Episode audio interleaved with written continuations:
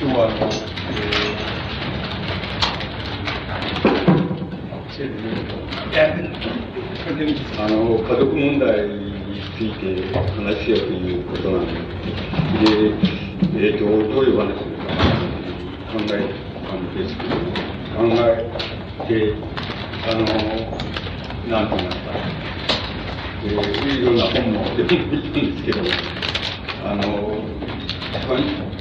その自分で考えてどんな話するかなっていう場合に、一番引っかかってくるのは、家族問題っていうのを話しますと、いずれにせよ自分を抜きにして、自分の家族を抜きにして話せない、そう危ないことなんですね。つまり、非常にしやるとすることに全部触れていかないと、あの、家族問題の話にならないっていうことが一つあります。それかもう一つが、あの、まあ、これはいろんな人の家族問題についての著書っていうのを読みますと、すぐにわかるんですけれど、あの、みんな当たらずといえども遠からずとか、要するに、まあまあ、間違ったことは言ってないよな、っていうふうに思いますけれども、あの、つまり、な、えっ、と、何を言ってるのかっていう、何を言おうとしてるのかということがあんまりはっきりしないですね、あの、本を読んで。先生、これ小さいんですけど。そうそうそう。これダメなんだよ。マイクなあ、こういう、あ、忘れました。これで大丈夫ですかあの、えつまり、家族問題について論じている、あれ触れている著書自身が、あの、自分が家族問題のどこに触れようとしているのかっていうのに対する明瞭な自覚言いますか、あの、あれがないっていう、あの、測定度がないっていうことが一番僕にはあの、著書を見ましたら、見まして感じたことです。つまり、その両方です。それからもう一つはやっぱり、先ほど言いましたように、自これは自分の家族抜きにして、意外なこと言えないなっていうことと、また自分の家族を考えに入れた上で言うと、大変際どいことを言わなきゃならない。とか、際どいうことで触れなきゃならないっていう、その、そういうことがあります。つまりその二つのことが僕は一番の、お家族問題について何を話そうかっていうふうに考えたときに感じたことです。そこで僕、よくよく考えまして、結局僕自身のあの、持ってる考え方っていうのをお話しした方がいいんじゃないのかなっていうふうに思ったんです。つまり、自分の考え方っていうものを話したのが、一番考え方って言いましょうか、まあ、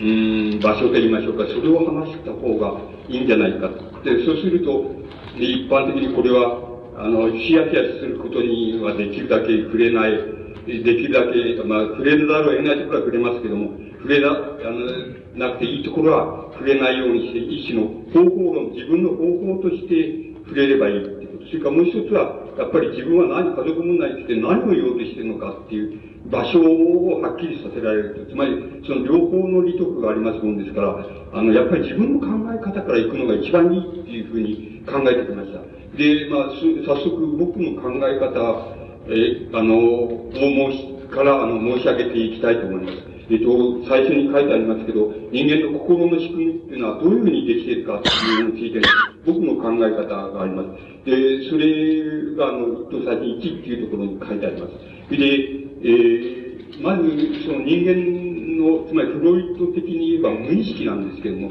あの、無意識の世界っていうものは、いうあるいは全意識の世界でもいいんですけど、それを三つの層に分けるのがとてもわかりやすいっていうふうに僕は考えます。つまり、一つはあの表面層っていうふうに書いてありますけど、表面層です。それから一つは中間層です。それからもう一つは核です。つまり、あの、非常に奥深くにあの、こしらえられたあるその人の、あの、無意識の核っていうのがあります。つまりその三つの層に、えー、分けて考えるのが一番いいだろうと。そして多く世の、えー、あの、世に言われている家族問題についての著書っていうのは、そのどっかでやってるか、あれ、これを混合してやってるか、混同してやってるか、それだと思います。だから、あの、そういうふうに、えー、見られた上で、お読みになればそれぞれお役に立つんじゃないかっていうふうに思います。で、あの、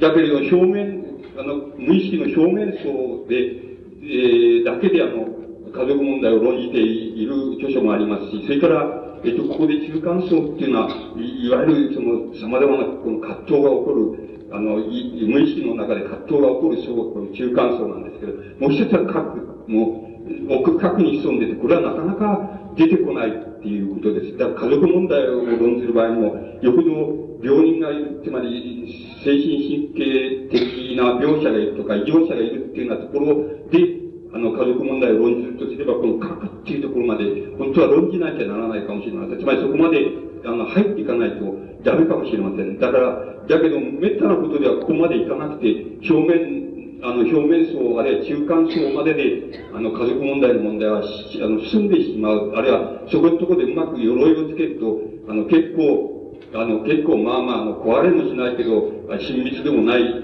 って言いましょうか、一種の家族っていうのは成り立っておりますし、皆さんの家庭も多分、その、えー、親密でもないけども、まあ壊れもしないっていうところで成り立ってると思います。それはどうしてかって言いますと、大体、えー、表面層ないし中間層のところで皆さん方が防御するからだと思います。つまり、これ以上入ってこれ、心の中入ってこられて、子供の問題なんか考えられないよって考えたらもう、ちょっと収集がつかないよっていう形で、皆さんがあの、心の中に防御装置を持っていますから、あの、だから大体表面層と中間層ぐらいでもって、あの、住んじゃうと思います。住、住ましているのが皆さんの家族だっていうふうに思います。で、中にはやっぱり、ひでえもんだっていう、あの、もうとことんまで行っちゃったっていう、あの、子供の問題、ないしや、あの、精神異常問題とかっていうようなことで、とことんまで行っちゃったっていう場合には、やっぱりどうしても、あの、全面的ではないですけども、やっぱり核まで入っていかないと、あの、行かざるを得ないっていう、その、非常に苦しい場所に立たされる、家族が立たされるっていうことになっていると思います。それは皆さんの中で、その、そういうご家族もおありかと思います。けけれども、あの、混同してはならないこと、あるいは、その、よく考えなきゃならないことは、あの、人間っていうのは、あの、人間の関係、あるいは人間の社会生活の中では、あの、どこの場面で、つまり、ここで言いますと、表面層で、あの、だけで処理しちゃうっていうことも、ある場合可能ですし、またある場合に必要であるっていうようなことがあります。から中間層までで、あの、これで止めて、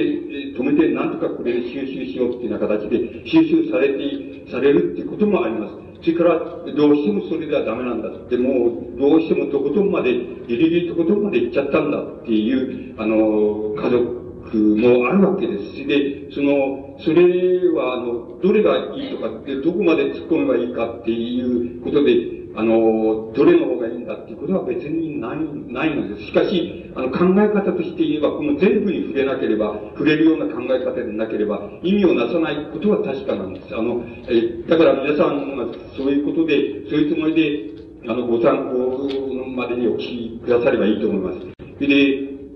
あの、その心の、人間の心の仕組みで、無意識の心の仕組みっていうのはどういうふうに、あの、どういうふうに出来上がるかっていうことのお話に入っていくわけです。で、それにはどうしても、あの、えっ、と、大義と、それから、えっ、と、乳児っていうのは、一旦乳児っていうのは、えっ、と、つまり、一か年、一年間、生まれてから一年間かそこら、つまり母親が授乳するとか、授乳に変わること、世話をしなければ、あの、その子供が、あの、生きることもできないし、栄養も取れないし、動くこともできないっていうのは、その乳児です。乳児、その、胎児と乳児っていうことの問題がどうしても、あの、引っかかってきます。特に、あの、核って、無意識の核っていうのの形成には、重要な影響がそこにあると思います。で、あの、まず、大義っていうことを皆さん、もちろんご体験でもありましょうし、の方もおられるわけでしょうけれども、改めて、あの、あれしますと、ちょっと復習して、あの、寛容なところがで復習していますと、大義の、まあ、履歴書みたいなもんなんですけど、え、これは大体受胎してから36日目に大義は上陸します。つまり、あの、魚類から、それから爬虫類、あるいは両生類みたいな、つまり陸上に上がってきます。で、上がって、それは自体から36日目だというふうに確定されています。で、あの、これはミキさんという人の確定ですけども、あの、確定されています。それで、その時に、えっと、ミキさんが、そう、そういうふうに書いておりますけども、書いておられますけども、あの、母親はその時に、あの、ぼんやりするっていう、ぼんやりして、な、何かわかんない曖昧な表現してぼんやりしちゃ、しちゃうんだってですね。その時は大体、体、あの、胎児が上陸する時だっていう、つまり、魚類から魚類から、つまり水生類から、それから丘に上がってくる、で、両生類、爬虫類みたいなものに、こう、変わっていく、その時に、あの、母親はぼんやりして。つまり、上陸っていうことは、え、生物の歴史にとって大変なことだったんだっていうことが、まあ、それでもわかるっていうミキさんが書いておられます。それで、それでその頃から、それを過ぎた頃から、要するに、つわりっていうのが始まるわけです。で、それはとても重要なことのように思います。つまり、あの、人間、あの、生物の歴史を一応体内で、あの、ずっと、あの、経過していきますから、だから、それは割に重要な履歴だと思います。それから、受胎8週間目で体長として4センチメートルぐらいです。その時に、あの、体学から胎児になる。それで、大体人間の期間がそこのところで出揃うというふうに言われています。それから、え3ヶ月、胎児3ヶ月頃には、えっと、夢を見るよう、見るようになる。つまり、レム睡眠っていうんでしょうか。あの、夢を見るようになる。それから、えー、その、触覚、つまり非常に原始的な感感覚ですけども、触覚が大体生まれてから後の赤ん坊の乳児の触覚と同じだけ発達する。それから、味覚が大体その頃生じるっていうふうに、えっ、ー、と、言われています。それから6ヶ月以降、えー、受胎6ヶ月以降に、えっ、ー、と、耳が聞こえるようになって、あの、えー、父母の声は他の声と聞き分ける。それから、うん、母親の心音が聞けるようになるっていうふうに、えー、言われてます。それから、七なし8ヶ月で意識、意識が芽生える。意識が芽生えてくるって言われてます。それで、8ヶ月過ぎると、あの、レム睡眠、覚醒、レム睡眠覚醒っていうのは、あの、割に頻繁に繰り返されて、それで、えー、母親と子供の、まあ、絆っていうのは、あの、大体そこの頃を完成するっていうふうに言われています。これが、大体、あの、うん、一月10日って言われていますけども、10ヶ月までに至る胎児の主な履歴です。もっと詳しい、あの、履歴を、あの、お知りになりたかったら、あの、ミキさんっていう人、ミキ修行さんって読むんでしょうか、なるおさんって書くんですけど、あの、三木修行さんっていう人の、が、あの、え中、中央公文戦争っていうので、大義の世界っていう本を出してます。これはもう、画期的な本だと思います。つまり、あの、大変世界的水準に到達している、あの、珍しい、日本では珍しい本だと思いますけど、あの、それをご覧になって、で、あの、えー、今度はあの、胎児から今度は乳、児へ転換するわけです。その転換のところに出出産っていうのがあるわけです。で、出産を経て、あの、胎児から乳児へ転換するわけです。で、胎児から乳児への転換は何、えどういう、どういう特徴で捉えられるかというと、大体、エラ呼吸的なものからその、肺呼吸的なものに移るわけです。それから、えっ、ー、と、母親と子供とが、えっ、ー、と、体内でのコミュニケーションっていうのは、あの、つまり内コミュニケーションと言いましょうか。内的なコミュニケーションっていうのが、今まで体内ではあったわけです。つまり、例えば、母親が、あの、何かを、あの、恐怖感に駆られるとか、あの、母親が父親と、つまり、夫婦喧嘩して、で、あの、ショックを受けて、あの、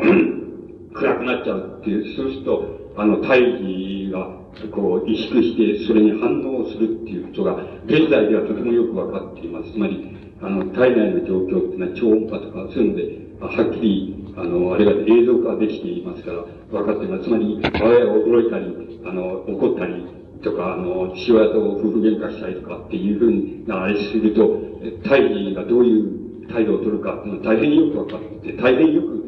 そういう内コミュニケーションっていうのは、通じていることが分かります。それからもう一つ重要なことは、例えば、あのー、まあ、分裂病もそうですけれども、精神的な、精神神経症みたいなところで、あのー、なんて言いますか、あのー、自分、あの、そのご本人がその自分だけで、あの、分かってるとか、自分だけでこういうふうにしたつもりなんだけど、外から人が見たら全然そういうふうになってなかったとか、つまり、あの、自分ではこういうふうに思い込んだんだけど、だけども、妄想したんだけど、全然それは意味をなさなかったとか、外から見たら全然意味をなさない行動だったとか、言動だったっていうようなことは、病者の場合、あるいは医療者の場合に、あの、あるわけですけど、その時のコミュニケーションの仕方っていうのは、あの、内コミュニケーションに大変よく似た、あの仕方だっていうことがあります。つまり、ここを、あの、一番わかりやすく、そう、そっくりそうだとは言えないんですけど、わかりやすく言えば、あの、人間が、あの、なんて言いますか、その、も、も、妄想したり、妄想に駆られたり、あるいは、あの、妄想じゃなくても、あの、大変鋭い人がいて、神経の鋭い人がいて、あの、ああ、今の相手が何、何を考えたか、すぐ表情で分かったとかっていう人がたくさんいるわけですけども、特に、あの、例えば男女が、あの、恋愛してるような、それ恋愛最中だっていう時には、その相手のなんか表情のちょっとの変化でも、なんて、あ、こういうこと感じてるなっていうのは分かっちゃうっていうのは、あるいは分かったつもりになっちゃうことっていうのは、あの、正常な人でもあり得るわけですけど、その時の、あの、そういうふうに分かっちゃうっていうのは、なんで分かっちゃうかって、あるいは分かった気になるかって言えば、この、かって体内において内コミュニケーション、母親との内コミュニケーションの体験があるからです。だから、あの、精神異常っていうのは、そうとばっかり言っちゃうと問題になるわけですけど、しかし、あの、かって、あの、胎児、乳児、それから、えー、その、幼児って言いましょうか。その間にかって体験したことがないような、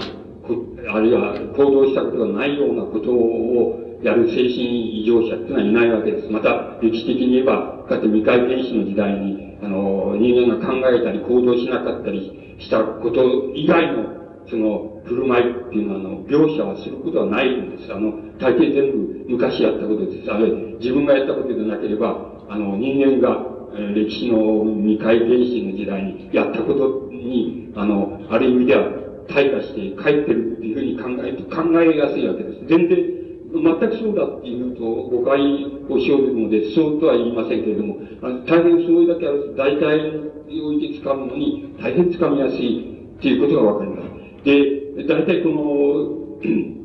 えっと、内コミュニケーションから、海外出たら、今度は外コミュニケーション、つまり、外に一個の人間として、それから、えー、え、周囲の人とコミュニケーションが始まるわけです。だけど、体内では内コミュニケーションはすでに8ヶ月以降くらいが存在するっていうことが、あの、言えるわけです。それで、あと何かって言いますと、まあ、母親の体温が36.5だったら36.5から、まあ、常温、外界の常温、つまり20度な20度に温度変化、急激な温度変化を体験するっていうことで、それから、あの、大体、えっ、ー、と、お医者さんが、えっ、ー、と、あの、出産するとすぐ、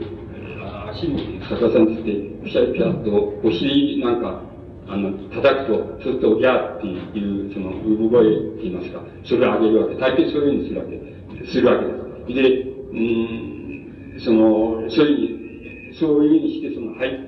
肺呼吸がスムーズ、その泣くことによってスムーズになるっていうことがあります。それそれから、えっ、ー、と、まあ、そこまでの大変なことね、多分、えっ、ー、と、人間の無意識層の核の部分っていうのは、そこまでで大体形成されるっていうふうに考えたらよろしいと思います。ですから、その、それまでに、例えば、あの、その、大事から乳児へっていうふうに言きまして、それから、まあ、乳児の世界あと、1年間ばかり続くわけですけども、1年間ばかり母親の授乳ないしや、授乳に変わるその栄養補給っていうのは始まるわけですけど、その時、例えば、あの、この、なんて言いますか、母親が、その、いや、いやいやながら授乳してたら、で、大体、あの、大変おかつまり、拒食症みたいな、長じて、青春期に、拒食症みたいなものになりやすいと思います。それから、大体、そんな、そういうキリがないんですけど、そういう例を挙げてキリがないんですけど、そういう大体のケース、つまり、その、乳児期における母親の子供に対する振る舞い方っていうのは、あの、全部、隅から隅まで、全部、無意識のうちに、あの、子供に全部移し、すり込まれてるって言いましょうか、移されてるとお考えになった方がよろしいと思います。あの、動物でもある程度そのすり込みっていうのがあるわけですけど、人間の場合にはもっと微妙な、つまり、あの、表面はあの、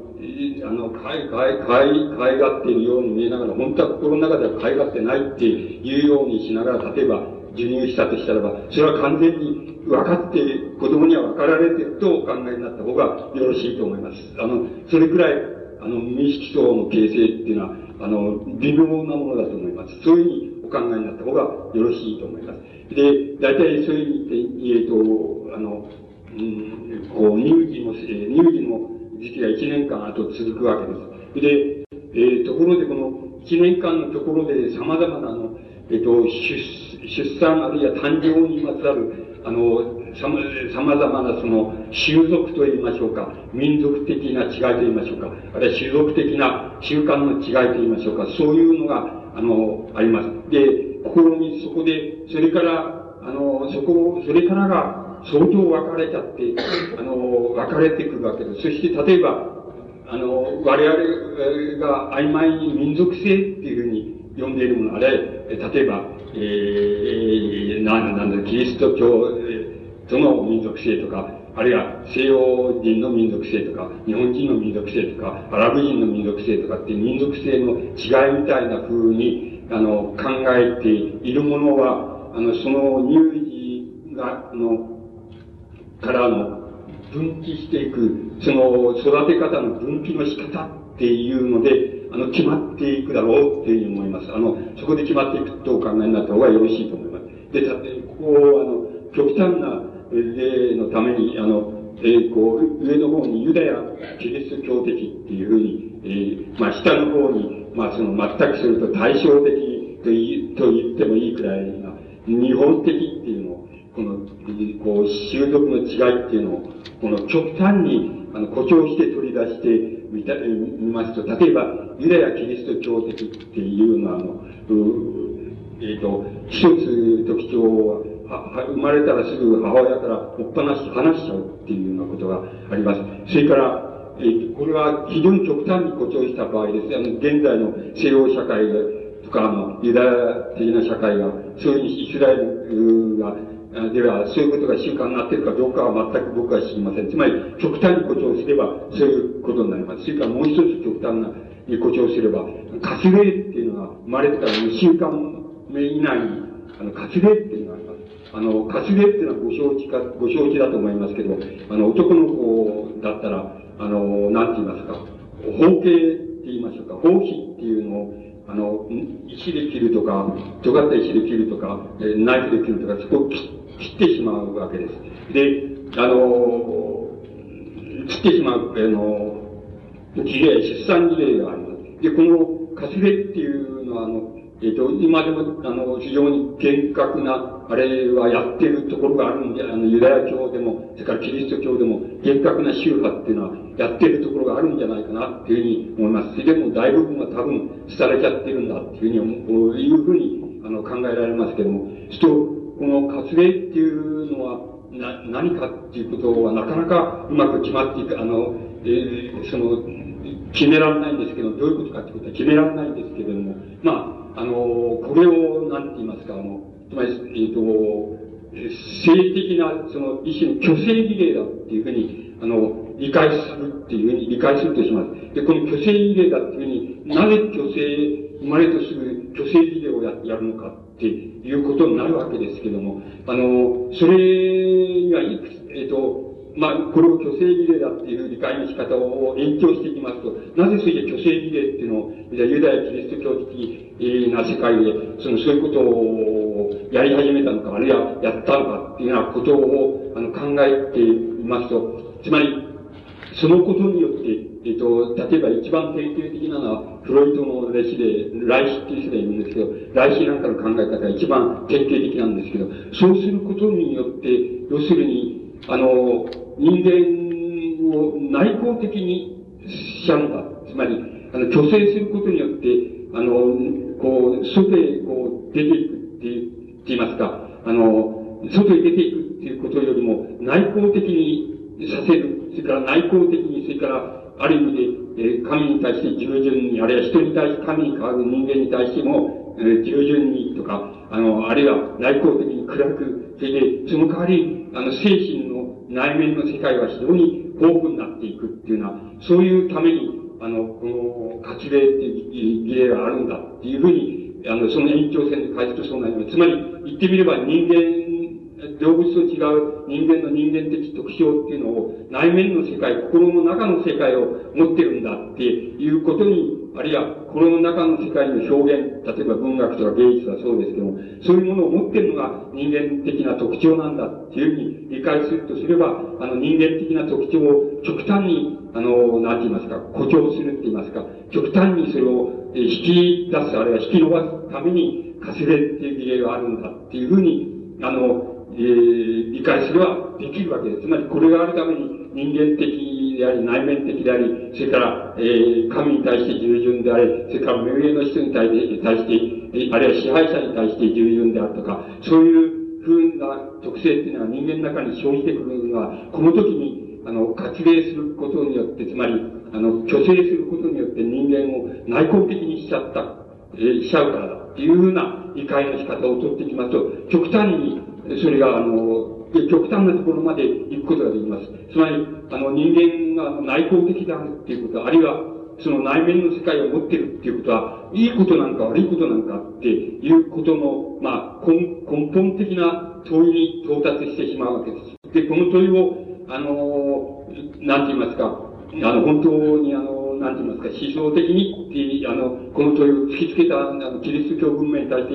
突きつけたのは、その、えー、あの、フリードリヒ・ニーチェっていう思想家なんですけども、この思想家はもう極端に、あの、そんなことはいいことなのか、つまり人間が内向するっていうこと、あるいは内面の世界が豊富になるっていうことはいいことなのか。で、僕のそのモデルで言えば、その中間層ですけどね、あの中間層のところで葛藤するっていうことが、こう人間にその、そういう能力を得させたことはいいことなのかどうか、ということを、で、それは本当は悪いことなんじゃないか。つまり、キリスト教的罪悪じゃないかって、つまり、あるいは西欧文明的罪悪じゃないかっていうことを、まあ、ニーチェは、あの、根本的にその問題を問うています。で、あの、問うています。で、これはやっぱり根本的な問いなんで、これ、うかうかと答えることができません。誰もできないでしょう。つまり、あの、すでにもう数千年経っちゃってるわけですから、少なくとも2000年経っちゃってるわけですから、だってそうやってきちゃったんだから、これを根底的に否定するならば、あの、これに等しいだけの他の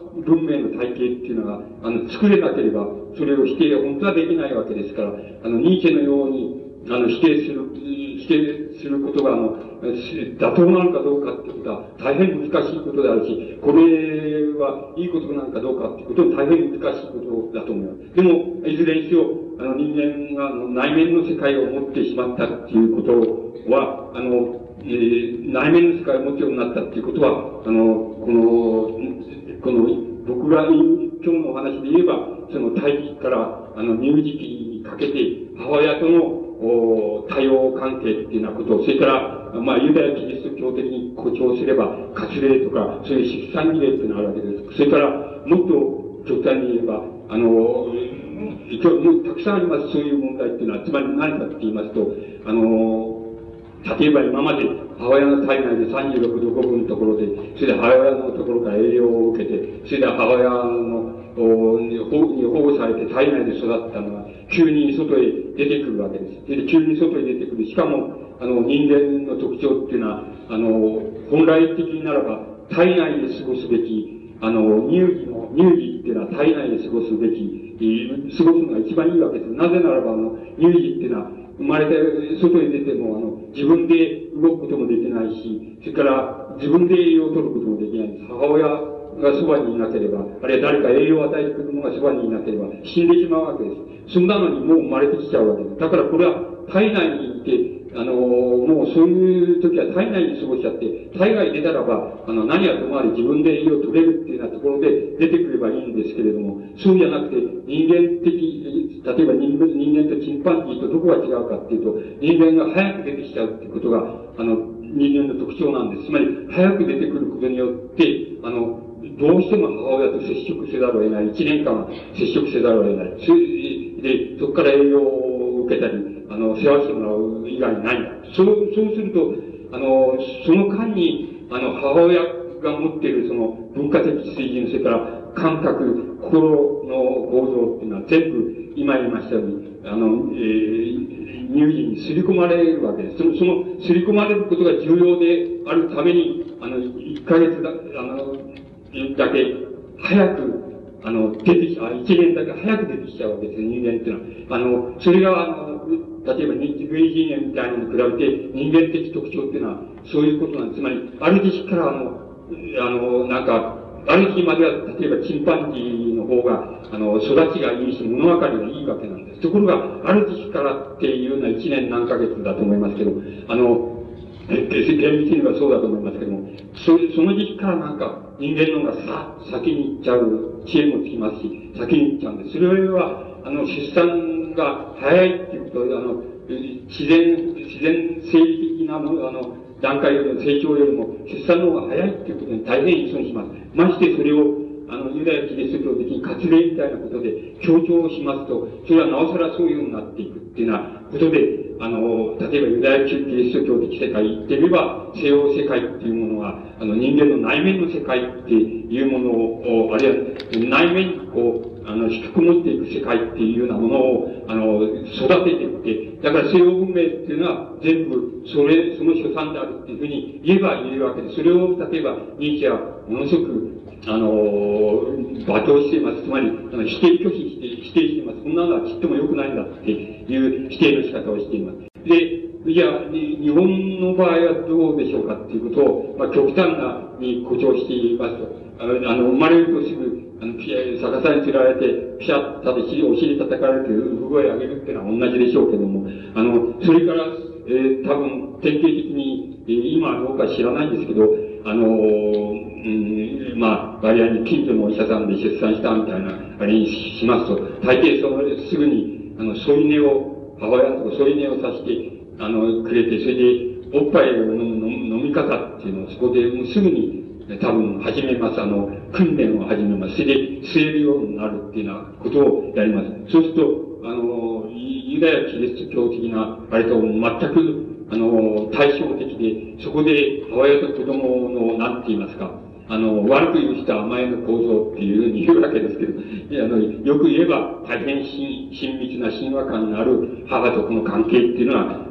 できるわけです。それで、活芸なんていうのはしないわけです。で、あの、それから、あ母親の心がまあすぐに、心の問題っていうのはすぐに刷り込まれていく。それで、母親の問題が、えすぐに刷り込まれていくっていうことはとても重要なわけです。だから、いいことばっかりは刷り込まれるとは限らないわけです。例えば、その日本の母親っていうのが、そのテイストをあの、仲違いしてて、それでもうあいつの子供なんか本当は向きはなかったんだけど、仕方なくて産んじゃったんだっていうふうに母親が思っているとすれば、あの、そういうの時に、そういう二重性っていうのは、お乳を飲ませてくれるっていうことと、それから心の中では、もうこの嫌で嫌でしょうがないんだって、とか、おお前みたいな子供は本当は生まれない方が良かったと思ってるんだというような、心の中の問題なんていうのも全部吸い込まれますから、いい面悪い面両方、あの、いずれにせよ吸い込みが、あの、大変、あの、こう、敏感に起こるっていうのが、多分日本的なこの、出産習俗、出産の風俗と言いますか、習俗と言いますか、それも大変な特徴だと思います。だからもちろん、あの、家庭内暴力っていうのは、あの、日本的な特徴です。つまり、特徴です。どうしてそうかって、今のように、あの、生まれた時からも、あの、すぐに親和感を持つような、あの、関係を結んで、しかもその神話観の中で、あの、ちゃんと母親の持っているものってちゃんと刷り込まれて、あの、いきます。もちろん栄養も刷り込まれますけども、心の中の世界も全部刷り込まれます。で、えー、あの、まあ、経済的に困ってるとか、テイスト仲が悪いんだとかっていうようなことで、母親が悩んでたりして、授乳したりして、仕方なしんじゃったよなぁと思って、あの、授乳していれば、それは完全にあの、子供の体位の中に移っていきます。で、これが、要するに家庭内暴力の非常に根源的な理由です。つまり、あの、家庭内暴力っていうのは何かっていうと、一般的にその本を見ますと、こういうふうに書いてあります。つまり、あの、え父親がその子供のえ、教育とか、あの、生育とか、え、そういうこと、成長とか、そういうことに、父親はあんまり関心持たないで、会社が忙しがって、それで、あの、帰、まあ、帰ってくる、帰りはその、どっかでいっぱい飲んで、それして酔っ払って、少し遅く帰ってくるって、それ子供の養育はみんな母親任せた。そして母親の方は、あの、亭主、亭主と、あの、もう、あの、疎遠になっているわ。性的にも疎遠になってるし、心情的にも疎遠になっているから、子供の方に、あの、なんか、あの、気持ちがいく、親和感がいくとすると子供に対して一種の教育ママになっていく。で、教育ママになって、えー、えー、あの、教育ママになっていくと過剰に甘えを生じ生じさせると。そうすると、子供の方はわがままいっぱいになって、それで、あの、えー、こんな、あの、ちょっと気に食わないと、なんか、えー、ちゃんぶつけてその割っちゃったりとか、あの、ハワイに食ってかかったり、ぶん殴って殴りかかったりとかっていうふうになっちゃう。いわゆる家庭内暴力が生じるっていうふうに、あの、法、ものの方にとそういうふうに書いてあります。しかしそれは、言ってみれば、あの、この、表、あそこで言いますと、心の表面層と中間層のところで、あの、解釈している解釈に当たります。で、しかし、書くまで、書くのところまで入れた解釈の仕方をすれば、そうではありません。つまり、大抵、家庭内暴力を、が生ずるところのその母親と、えー、子供の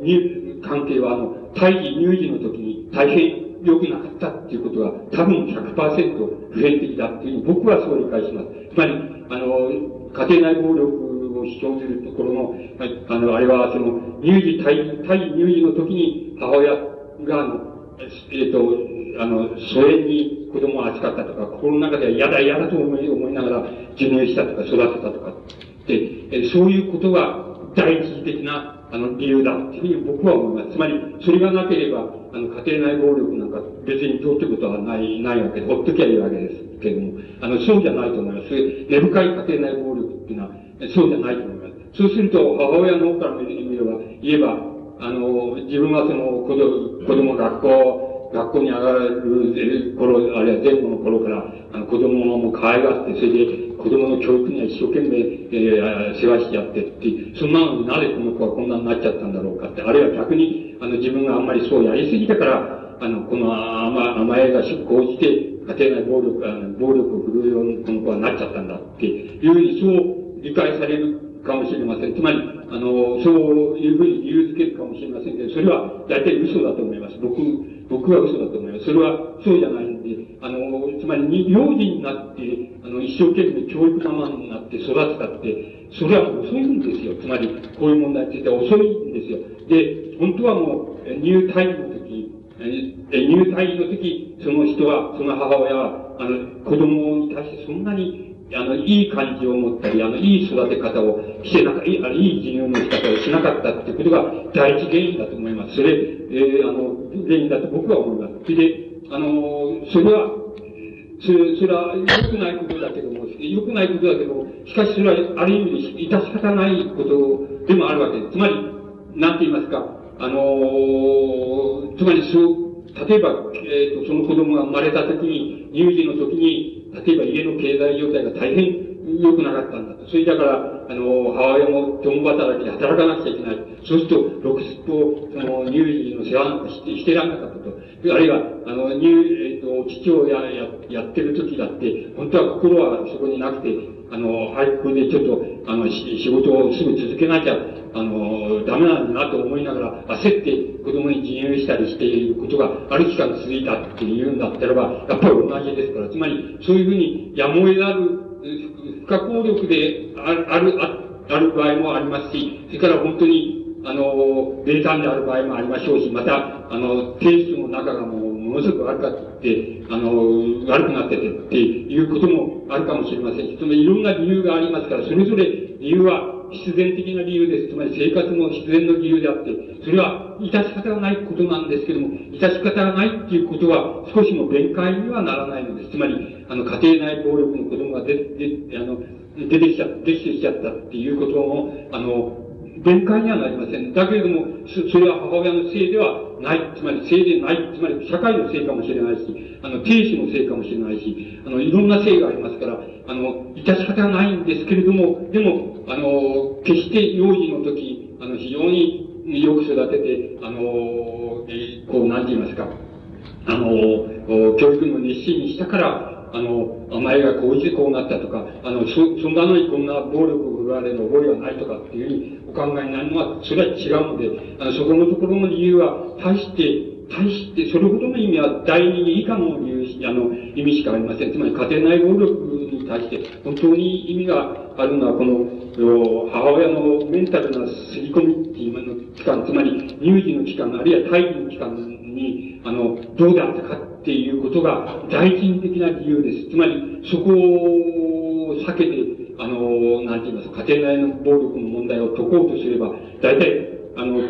表面中間層のところで解いていくことになります。もちろん、そういう解き方だっていいんです。つまり、あの、ななと言いながら、子供に、子供が刺したる、えー、おかし、刺しておかしくもならないで、対価なく行くって、えー、なあなとやってて、対価なく行けばいいっていうこともあり得るわけですから、それだってもいいんですけども、あの、それで全部理解した、解釈、あの、理解されたっていうふうに、あるいは理解したと考えたら、それは大変違うことで、あの、本当に理解するなら、表面からか中間層、核に至るまで、全部の問題を、やっぱり理解しなければ、あの、家庭内暴力の問題を理解したことにはならんと僕は思います。で、それは多分、あの、日本、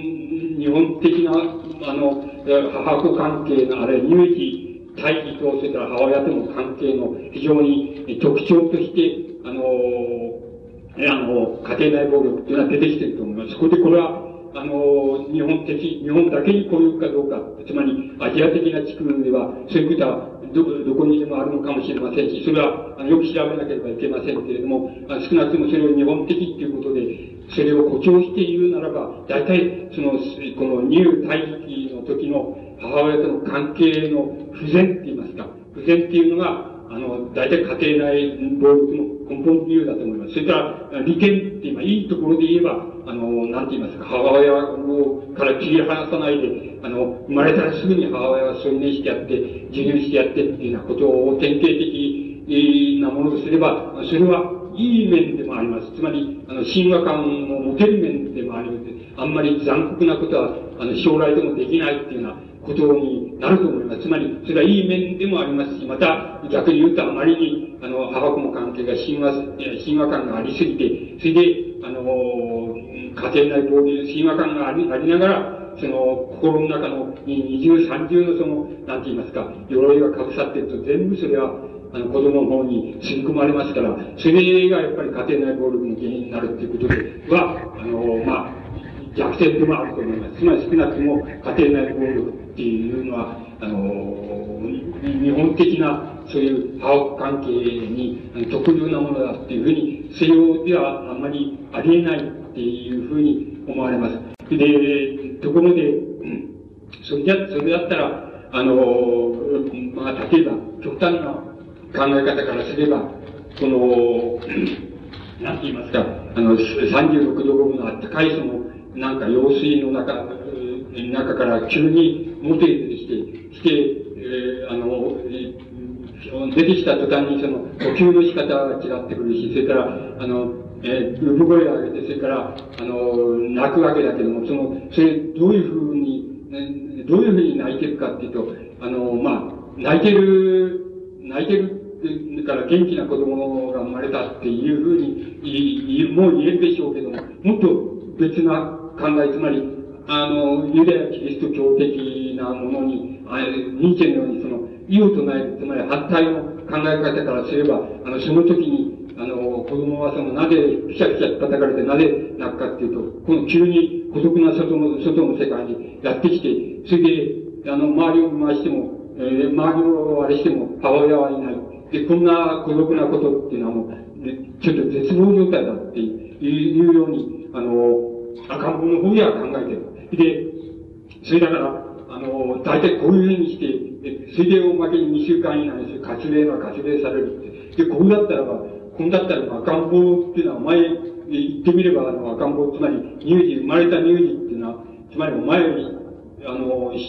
お前はもう生きるなっていう、つまり、あの、生きるなって死んじまえっていうふうに言われてるのと同じだっていうふうに、まあ来週なんかはそう言っています。つまり、あの、こんなバカバカバカしい話じゃないので、その、乳児はただ外に出てくるだけ大変なのに、で、ピシャピシャ引っ叩かれて、あの、母親から遠ざけられて、それで、それで活芸はされるって、これでもって、まあ生きろっていうのは無理だっていう。本当は無理なんだ。つまり、あの、生きるのは無理だっていう考え方を、あの、無意識の層の中で、ちゃんと、無意識の核の中で、ちゃんとその時も、あの、赤ん坊は手に入れちゃってるっていうのは、来週、つまり、ニーチェとか来週とかいう人たちの考え方はそうです。だから、あの、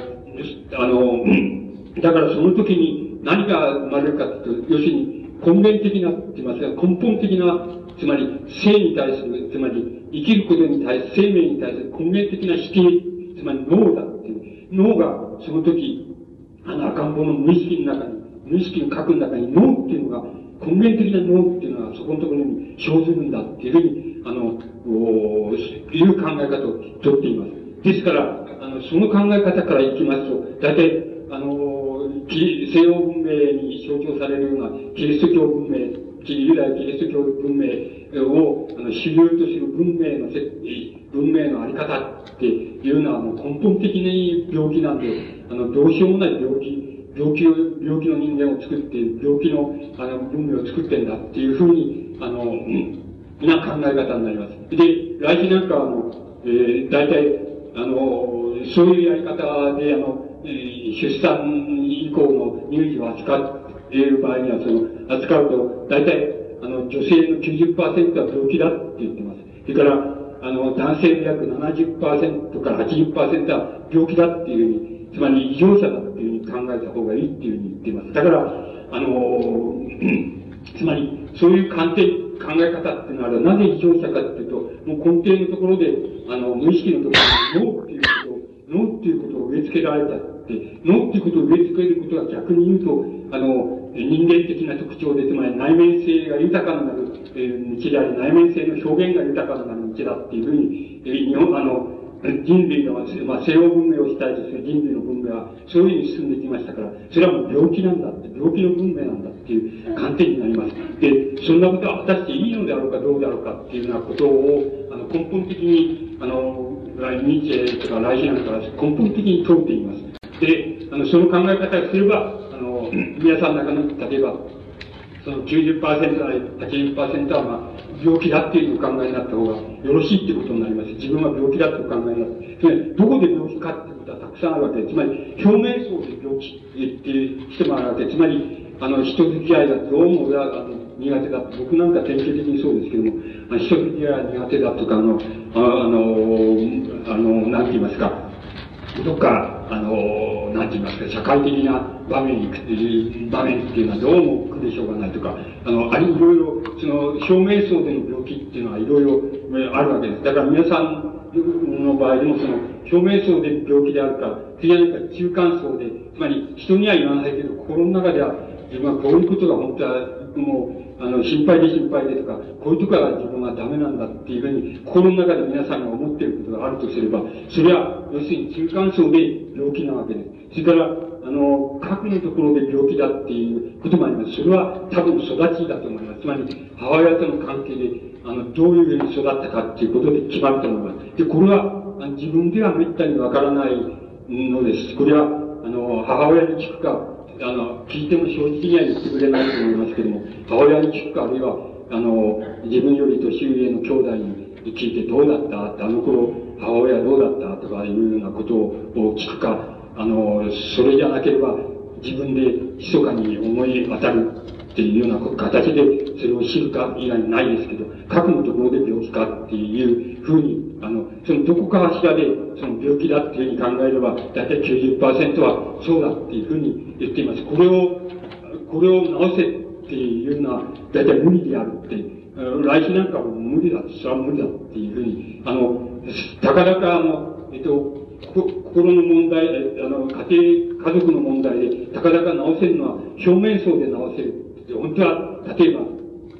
あの、なんて言いますか、本当は定してあんまり口も聞きたくないんだけど、あの、まあ、まあまあ、表面、表面的なあれで我慢して、それで、なんとなく、あの、親和感があるような口の利き方をするとか、子供に対しても子供と、えー、本当は口も聞きたくないとか、子供を本当は憎んでんだけども、憎んでるなんか表面出さないで、あの、表面層のところで、あの、えー、まあ、適当に言っていることで、家族はまあ、え保て、保てるっていうようなことがありますから、そういうふうに保つとか、つまり、あの、何らかの意味で、そういう保ち方して、しているわけで、あの、核のところでの病気だったら、あの、これはちょっと、え大大変だと思います。つまり、治すのが大変でありますし、治すのがいいのかどうかっていうのもわかりませんけれども、つまり、あの、そういう、そうなってくると、やっぱり、精神に、精神病、者って言いましょうか、そういう世界の極端なものに入っていくと思います。これが、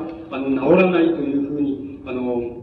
言うことはできないのですけど、大変難しいことになってきます。で、あの、大変、辛抱強くきっと難い、お医者さんが、専門家が難しい、あの、過程を経て治るかもしれませんし、そうでないかもしれないっていうようなことになっていくと思います。で、あの、だからその意味ではもう、あの、核のところの問題っていうのは、あの、すでに、え成人に達した時には、それは遅いんであってっていうふうになります。それで、次はそれは何、何がいるのかって言えば、結局あの、えっ、ー、と、防、防衛って言いますか、精神防衛、あの、防御って言いますか、防衛って言いますか、あるいは精神衛生の問題って言いますか、そこのところで、あの、こう、これから、これからの人たちって言いますか、これから生まれてくる人たちとか、これから生まれの世代の人たちに対して、その精神衛生の問題で、あの、非常に適切に、こう、アプローチしていくことができるかどうかっていうことにかかってくるっていうようなことが、あの、問題になってくるんだっていうふうに思います。で、あの、それほど、あの、どこで、どこで病気かっていうことは、あの、大変、あの、難しいことのように思います。それで、あの、ただ、自分が、自分がどこで病気なのかっていうことを、あの、自分でよく知るっていうことは、とても、あの、いいことだと思います。つまり、あの、知るっていうことは、そのことを知るっていうことは、そのことに対する、あの、救済の一つではあるんです。だから、あの、自分がどこで病気か、自分は健全なのに、子供は病気だっていうのを思わないで、あの、自分はどこで病気か、表面層で病気か、あるいは中間層で病気か、あるいは核のところで病気かっていうことを、あの自分で、あの、とてもよく、あの、自分を知っているっていうこと、あるいは、あの、こう、よく、こう、なんて言いますか、極めているっていうか、あの、極めているってことがとても大切なように思います。つまり、それは、あの、こう、なんか治療っていうことの、あの、大きな、なんか根拠になると思います。で、さて、その次に、乳児、こんな乳児っていうのは、どんな、乳児っていうのは何、何なのか、つまり乳児っていうのはどんなことなのかっていうことになっています。で、あの、えっ、ー、と、出、えー、あの、出産を、の、転機としまして、まあ、乳児に転換するわけです。人間は乳児に転換するわけです。で、それはあの、つまり、あの、来シあニニーチェとか来シ流に、それを衝撃っていうふうに考える考え方もできますし、その衝撃は、今度は逆に、あの、母親の方から見ると、あの、その、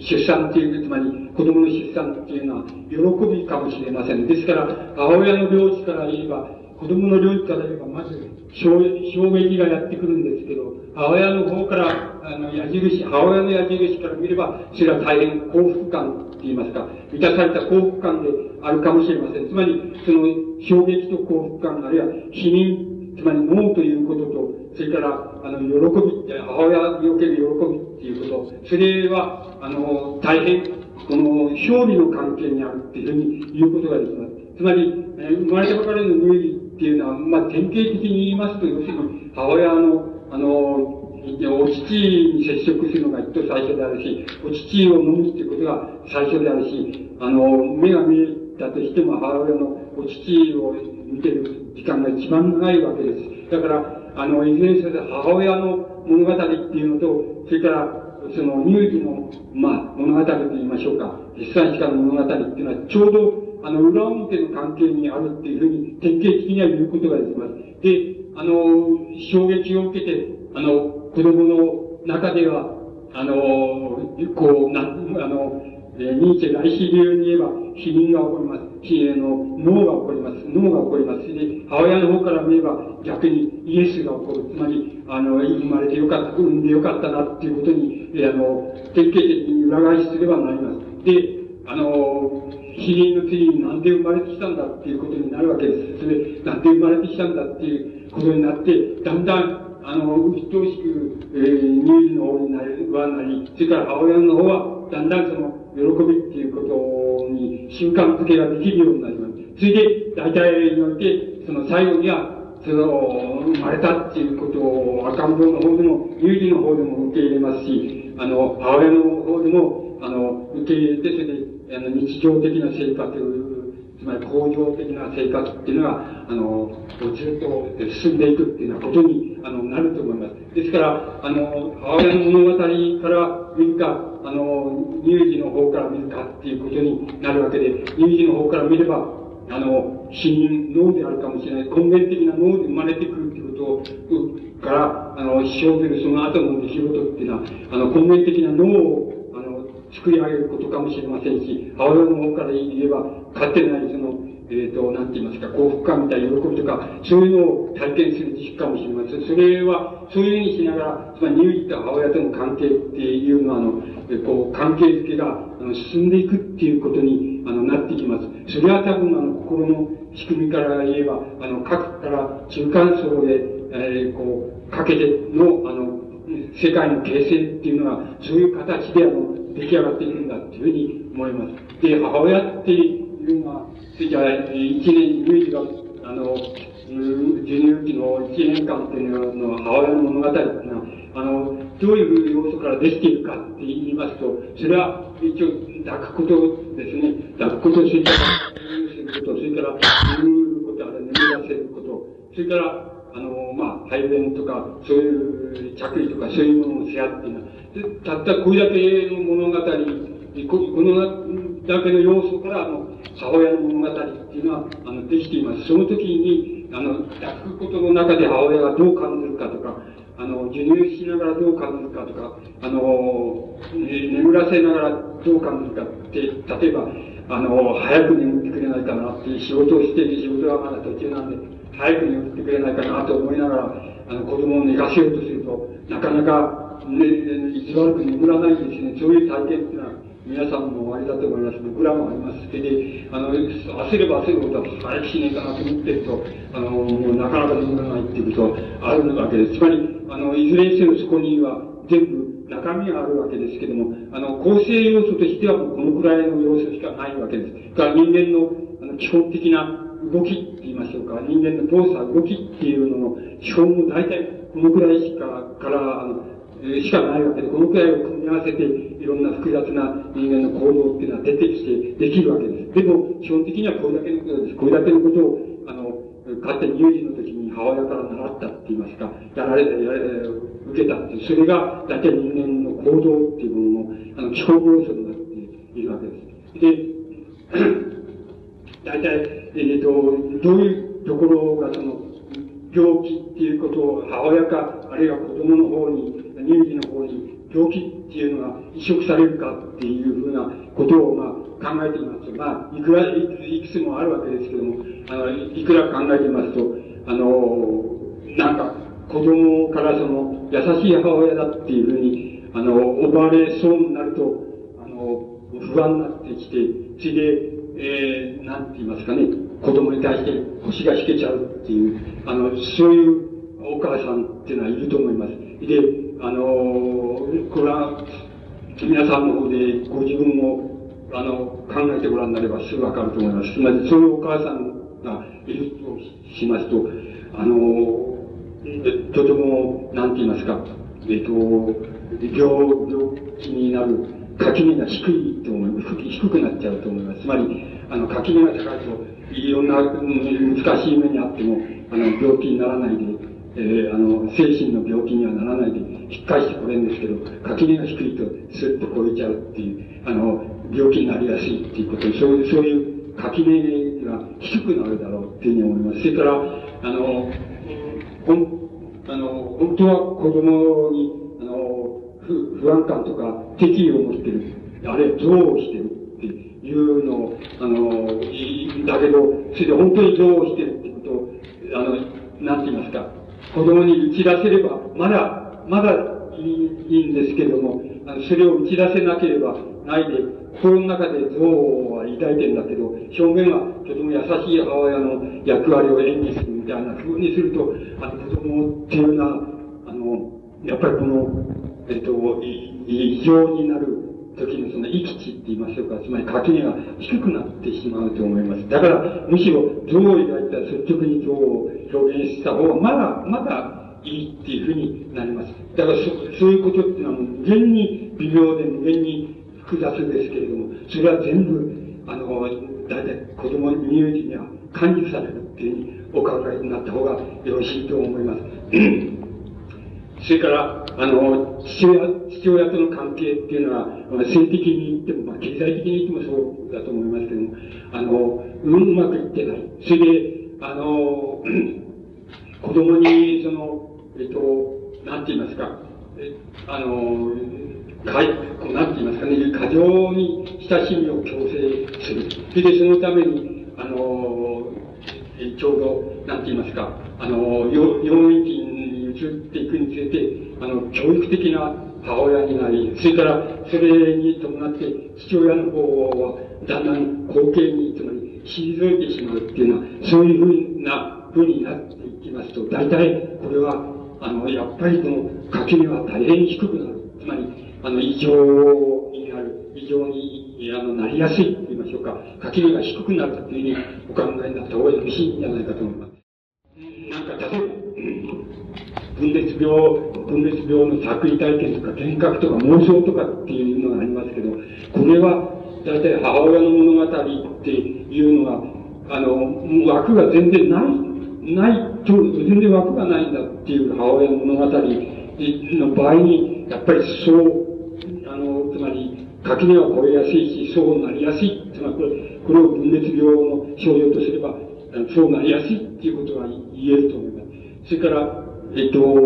あの、いつでも同じ、情報って同じ、あの、行為とか同じことしか言わないとか、同じ行為をするとかっていう病気っていうのは、結局そこのところで母親の物語の枠組みが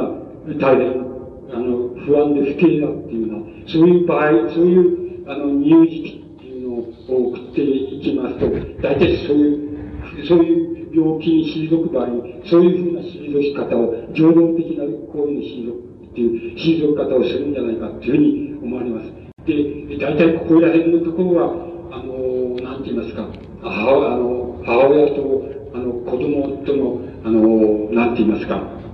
間の関係が、あの、関係の、心で言えば、心の仕組みで言えば、あの、核、核が、あの、出来上がる、あの、なんて言いますか、家庭だっていうお考えになればよろしいんじゃないかと思います。例えば、えっと、偉い人でも、えっと、あの、えっと、まあ、僕なんか、あの、知ってて、かつ好きな、あれで言えば、その、ダサウサムとか、あの、三島由紀夫とか、それから、ヨーロッパ西洋で言えば、あの、ルッソーなんていう思想家がいますけど、そういう人たちは、大体、あの、このところで大変つまり、なんて言いますか、根源的なの、つまり生きるなっていうのが多かったんじゃないでしょうか。あの、太宰治の場合には、えー、やっぱり母親からすぐに話されて、あの、う、う、ウボって言いましょうか、ババヤって言いましょうか、あの、そういう人から授乳されて、あの、育ってますね。三島さんも、えっ、と、すぐに突き放されて、それで、おばあさん独占的におばあさんのそばに寝かされて、で、それで、外には出されないでっていう育ち方をして、こういう場合、こういうふうにやられたら、多分、お前生きるなっていうふうに言われているのと同じだと思います。多分それを、つまりそれは核のところにありまして、それで、えー、太宰治の三島さんも、それをバネにして、まあ、まあ、いい作品、いい、えー、文学活動もしたんでしょうけれども、あの、して、あの、もう超人的な意志力でもって、その、その、お前生きるなっていう、生き、生きちゃダメだっていうふうな、この、核のところから無意識の声っていうのを、絶えず聞きながらそれを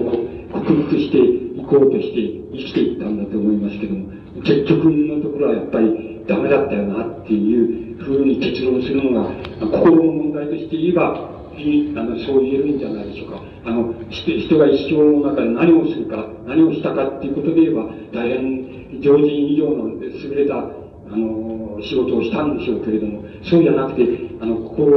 の問題からいけば、あの、大変きつい生涯を送って、で絶えず、まあ、生きるな、生きるなっていうふうに無意識になから、無意識の核のとこから言われて、それを克服するために一生懸命、仕事に打ち込むとか、勉強に打ち込むとかみたいなことをして、それでこう言おうとしたんだけども、結局はやっぱりダメだったっていう理解の仕方をする方が、するのが妥当なような気がいたします。つまりそれくらい、あの、きついことだということに、あの、核のところの問題は大変きついことのように思います。で、ここまで、あの、三島さんだって、その、太宰治だって、核のところに接触しないところで生きられたらよかったと思うし、自分もそういうふうに努めたと思うんです。つまり、あの、中間層ないし表面層のところで適当にやっていけたら、生きられたら、あの、いいわけですから、それで行こうっていうふうに、多分考えたと思うんですけども、あの、やっぱり危機に際してどうしても、あの、核のところに無意識に支えかける、その、ノー、ノーっていう、つまり、生きるな、生きるなっていうのが、どうしても、あの、ピンチの時には出てきちゃうっていうことがあったんだと思います。で、普段は自分でもよくわかってるわけですから、あの、そうじゃなくて、表面層で、なあなあで、まあ、適当に、あの、うん、仲間と付き合えばいいし、適当に、あの、家族と付き合えばいいし、適当に、えー、中間層と表面層で、あの、処理していけば、それすれば、対価なく、まあまあ、対価なく、えやっていけるっていうことなんですけれども、それでもいいんですけども、それをやろうやろうとしもしたでしょうし、あの、覚悟を超えようと思って、あの、努力したと思うんですけど、やっぱり、あの、危機に際しては、その核の問題が出てきちゃって、生きるなっていう声の方が大きくなっちゃってっていうことがあったんだろうなっていうふうに思います。つまり、あの、それ、それほどあの、この核のところの問題っていうのは重要な問題で、それほど難しい問題です。つまり、あの、えー、フロイトの弟子の来シなんていう人は、あの、不可能だよ。つまり核を変更することは不可能だから、だから、あの、精神的な異常って治らないって、あの、治らないから、あの、読もうっていう以外にないんだよって極端なこと言いますと、もう極端なことをはっきり言っちゃえば、言うと、そういう言い方をすらしているくらいです。つまり、それくらい核の問題っていうのは難しい問題だと思います。特に分裂病の問題っていうのは難しいんだっていうふうに思います。いずれにせよ、そこやれるところが、あの、なんか、心の問題で、我々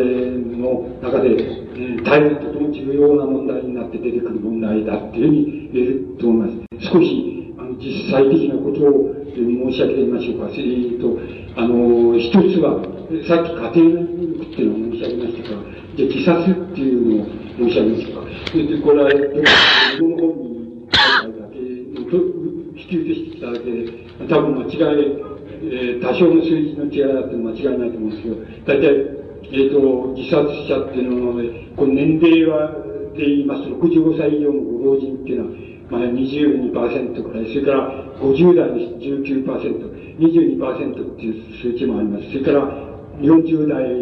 は21%、25%っていう数字もあります。30代はあの17%。で、これ、さっきますと、さっ引いて20代、20、あの、えー、あの、100から引きますと、大体20代以下がやっぱり20%ぐらい。そうすると、あの、これ見ますと、大体において、あの、自殺っていう、自殺っていうことは、えっと、えー、あの、年齢にはそんなに違いがないっていうことが言えそうに思います。で自殺っていうことは何かっていうことなんですけど、あの、三つ理解す、やっぱりすべきだっていうふうに思います。一つは、やっぱり、あの表面層での自殺っていうのがあります。つまり、あの、えっ、ー、と、なんて言いますか、えー、例えば、えー、あの、借金が、あの、うん、えっ、ー、と、えー、かさばって、その、利子がどうしても返せないって、これはもう、えー、死んじゃうよりお金みたいな、そういう自殺の仕方があると思います。その場合の自殺っていうのは、表心の表表面層の自殺だと思います。もちろん、原因はあるわけです。つまり、先ほど言いましたように、あの、こうなんか、えー、異常っていうのと同じで、この、なんか、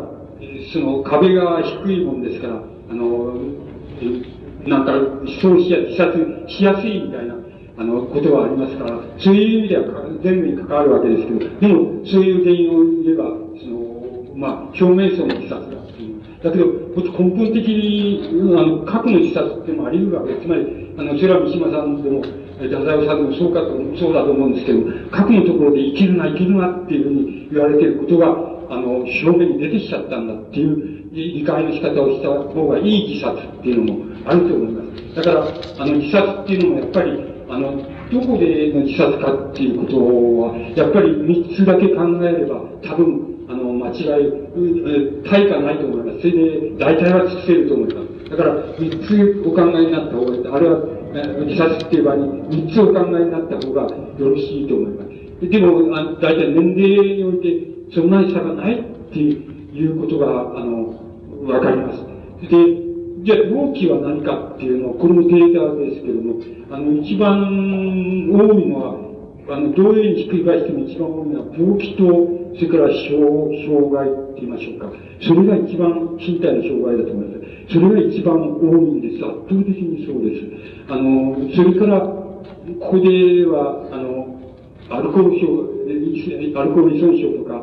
あの、精神障害とかっていうのが、その次に来まして、それから経済生活問題っていうのは、その次に14%として、それからあと家庭の問題、家庭のいざうざの問題っていうのは10%、それから職業とか職場の問題がその後に来て5%っていうふうになっております。それで、中年だけ取ってきますと、やっぱり1位は病気と障害が1位です。それで、あの、2位は家庭問題っていうのは、あの、2位にやってきます。つまり中年層では家庭問題が2番目にやってきます。で、あの、3番目が経済生活問題。で、4番目が職業、職場の問題っていうようなことで、あの、自殺っていうことが、あの、起こってまいります。で、うんと、あの、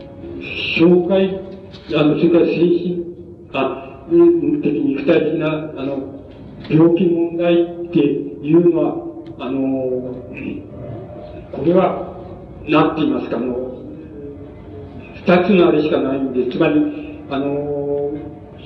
一つはやっぱり一種の保険保障制度って言いましょうか、そういうものは、まあ、割完備していることっていうことはとても重要なんだ。それから、いうことがあります。それから、もちろん、あの、経済問題が、あの、各家庭で解決されているっていうことは、あの、重要な要因なんだってことが、あの、あると思います。つまり、そういう問題なんだっていうことが、あの、言えると思います。ところで、その、なんて言いましょうか、あの、うん、つまり、あの、病気、障害の、えー、あの、病気とか負傷とかっていうような問題のために、あの、経済的な支障をきたすっていうことは、あの、えっと、大変、あの、優しい、優しいって言いますか、単純なように見えて、あの、本当はなかなか大変な問題なように思います。つまり、これは社会保障制度がうんと発達して、あの、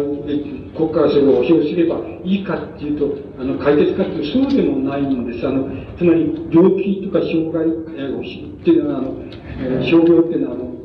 つまり、各家庭、それぞれ固有の条件っていうのを備えていますから、あの固有な条件に即して、それが解決されるっていうことが、とても重要なことだっていうふうになっていきます。で、最後はその問題になっていて、それはとても、やっぱり大変、あの、後々まで、そんな簡単じゃなくて、後々まで多分引っかかってくる、つまり、あの、人間の社会では引っかかってくる問題だっていうふうに思われます。で、あ次には、あの、投稿拒否っていう問題なんですけども、登校拒否っていうことと、家庭内暴力っていうことと、ま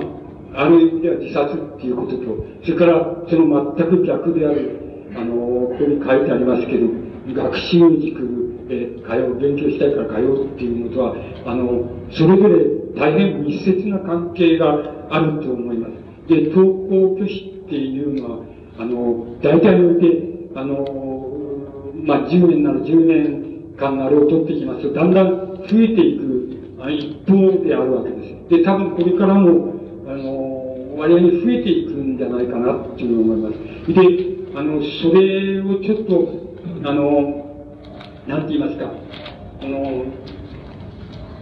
あの、それと全く一見逆である、その、あの、学習塾へ通う人が多くなったっていう、その学習塾へ通うっていうことと、を関連つけて、あの、言ってみますと、例えば、えっ、ー、と、これは昭和60年のデータですけれども、小学生で学習塾へ通っているのは、えっ、ー、と、えー、約180万人で、これは全体の16.5%で、えっ、ー、と、昭和51年とかに、えー、それより9年前ですけども、それは約130万人っていうデータが出ています。12%で。それから中学生の場合には、えっ、ー、と、約、えー、270万人、えー、つまり、えー、全体の44.5%っていうのが塾へ通っています。だから、これは51年には180万人だったんですから、随分増えているで。あの、塾へ通う人の数っていうのも、だんだん増えております。と、あの、え、これは昭和60年のことですから、あの、現在、えー、現在だったらば、えっ、ー、と、大体これ、あの、51年、10年間に大体、で、6.5%ですか？増えてるわけだから、これ6.5%足すと大体50%ちょっと超えるっていうのが多分現在の数じゃないかっていうふうに、中学生の数ですね。中学生の数だっていうふうに思えるわけです。で、あの、それ同時にあの、塾へ通う理由、あるいは通わせる理由っていうのも出てましたから、それを申し上げてみますと、第一が、第一位が、あの、子供が希望するからっていうのが第一です。つまり、子供が希望するからっていうのは52%です。で、あの、自分だけでは勉強しないからっていうのは30%。難しくて家で教えられないからっていうのは29%ってなってます。つまり、あの、この1位になっている子供が希望するからっていうのが半分以上なわけで、第1位なわけです。子供が希望するからっていうことは、つまり、希望して塾へ行きたいっていうことを非常に、あの、善意に解釈しますと、あの、子供を勉強したくてしょうがないんだっていうふうに解釈することができます。つまり、勉強したくてしょうがないんだっていう塾へ通う、だから塾へ通うんだっていう理由が、あの、第一だって。しかもそれが、あの、現在中学生で、だいたい50%を超えると思えるちょっと超えると思えるんですけど、あの、そのことは何を意味するかっていうことになるわけです。つまり、なるわけですけども、あの、もしも塾へ通う人の数が現在、例えば50%超えた、超えていると、ということでしたら、何を意味するかっていうと、あの、中学校の、教育っていうのはダメだっていうことを意味すると思います。つまり、あの中学校の教育はノーである。つまり、これは全然ダメだと思う。あの、全然変えなきゃダメだっていうことだと思います。つまり、半分以上の、あの、生、えっと、生徒が、あの、もう塾へ通う、中学学校行くと同時に塾へも行くっていう数が半分以上いるっていうことは、その学校教育自体が否認されていることを意味します。つまり、あの、極端に言いますと、そうなりまして、つまり、中学校の今の教育は全然ダメだっていうことになります。つまり、否認されているっていうことだと思います。つまり、この問題は、多分、あの、多分、なんて言いますか、もう少し、今はまだ、不敬の人が我慢してるかもしれません。不敬と、あの、生徒は我慢してるかもしれませんけど、もう少し経ったら必ず、あの、反乱が起きると思います。つまり、不敬の反乱か、生徒の反乱か、どちらかが中学校で起こることはもう全く自明のことだと思います。もう、今でも本当は潜在的にはそうです。つまり、50%以上が、あの、なんて言いますか、あの、塾へ通って、勉強塾へ通っているわけですから、もうそれ学校教育は無効であるってことを意味します。つまり、半数以上はもう塾へ通ってるわけですから、学校教育自体が変える以外もないっていうことを意味していると思います。そのことは必ず顕在化するだろうっていうふうに僕には思います。して、あの、なぜそういうことになるのかっていうことは、この登校拒否っていうことと関わるわけです。つまり、あの、現在、つまり、現在の中学校の教育っていうのは、この、こういうデータだけですけど、データから見れば、もう、あの、これじゃデータなんだ、つまり変える方法がないんだっていうことを意味します。それはどうしてかというと、一方では、あの50%以上が、あの、塾へ通わなきゃならないような教育しかしてないっていうことでですし、一方では、あの、もう登校拒否する以外に方法がないんだ。つまり、登校拒否、それ、つまり塾へ通うか登校拒否かっていう、そういうもう、極端に言いますと、その、どちらかに行く以外に、もう道はないんだっていうように、中学の教育はなっていることを意味します。つまり、あの、ここれは、あの、僕らだってそうです。つまり、えっと、僕らだってあの、もし、なんて言いますか、つまり、えー、あの、なんて言いますか、えっと、まあ、あれだ、なんつうんだろう、その、偏差値がね、なんかその、つまり、中学から高校行くときに内心みたいなのがあるんですよ。つまり、もう、数字がいくら以上じゃなくて、いくら以上は、ここに、ここの学校行けとか、あの、いくら以上ここだとか、いくら以上ここじゃなきゃダメだっていうのはもう決まっちゃうわけなんです。そうで、でもう、あの、そう、そういうの決められちゃえば、で、高校が決められちゃえば、今度は、あの、大学が決められちゃうわけなんです。大学も、この学校出たら、ここしか行けないでっていうのとか、いうふうに決まっちゃうわけです。そうだったらば、もう、あの、塾へ行って、まあ、どっかの学校で、高校に滑り込める人はそれでいいけいいけれども、そうじゃなければもうやめたっていう、学校行くのやめたっていう以外にないわけですよ。つまり、あの、登校拒否者っていうのは、つまりいろんな、さっきのあれで言えば、この、あの、垣根が低みっていうことはあるんですけど、低い人が象徴的にそういう登校拒否してくれているわけですけども、あの、くれてるわけですけども、それはもう言ってみれば、もう、内申書がある高校にどうしても行けないっていう内申しか取れないったら、もう、登校拒否する以外ないよって、学校行く、学校行くのやめるっていう以外ないよっていうふうになってるわけですよ。つまり、それは当然なわけで、そうじゃなければ、あの、塾へ行くっていう、もう塾が半分以上は塾へ行く。こんなバカな教育って、えー、やってる学学校なんてないわけで、これは中学校、これ多分公立の中学校だと思いますけど、これはもう成り立ってないっていうことを僕は意味していると思います。だから、必ず今に、あの、生徒さんが登校拒否率を敏感な、その、えー、先達とする、その、えー、生徒さんたちの反乱か、じゃないと不敬の反乱か、どちらかが起きてくるっていうことはもう間違いないだろうっていうふうに僕は思います。つまり、もう5年もしたら必ずそうなるだろうっていうふうに僕にはそう思います。つまり、あの、そういうふうに、あの、子供を、つまり、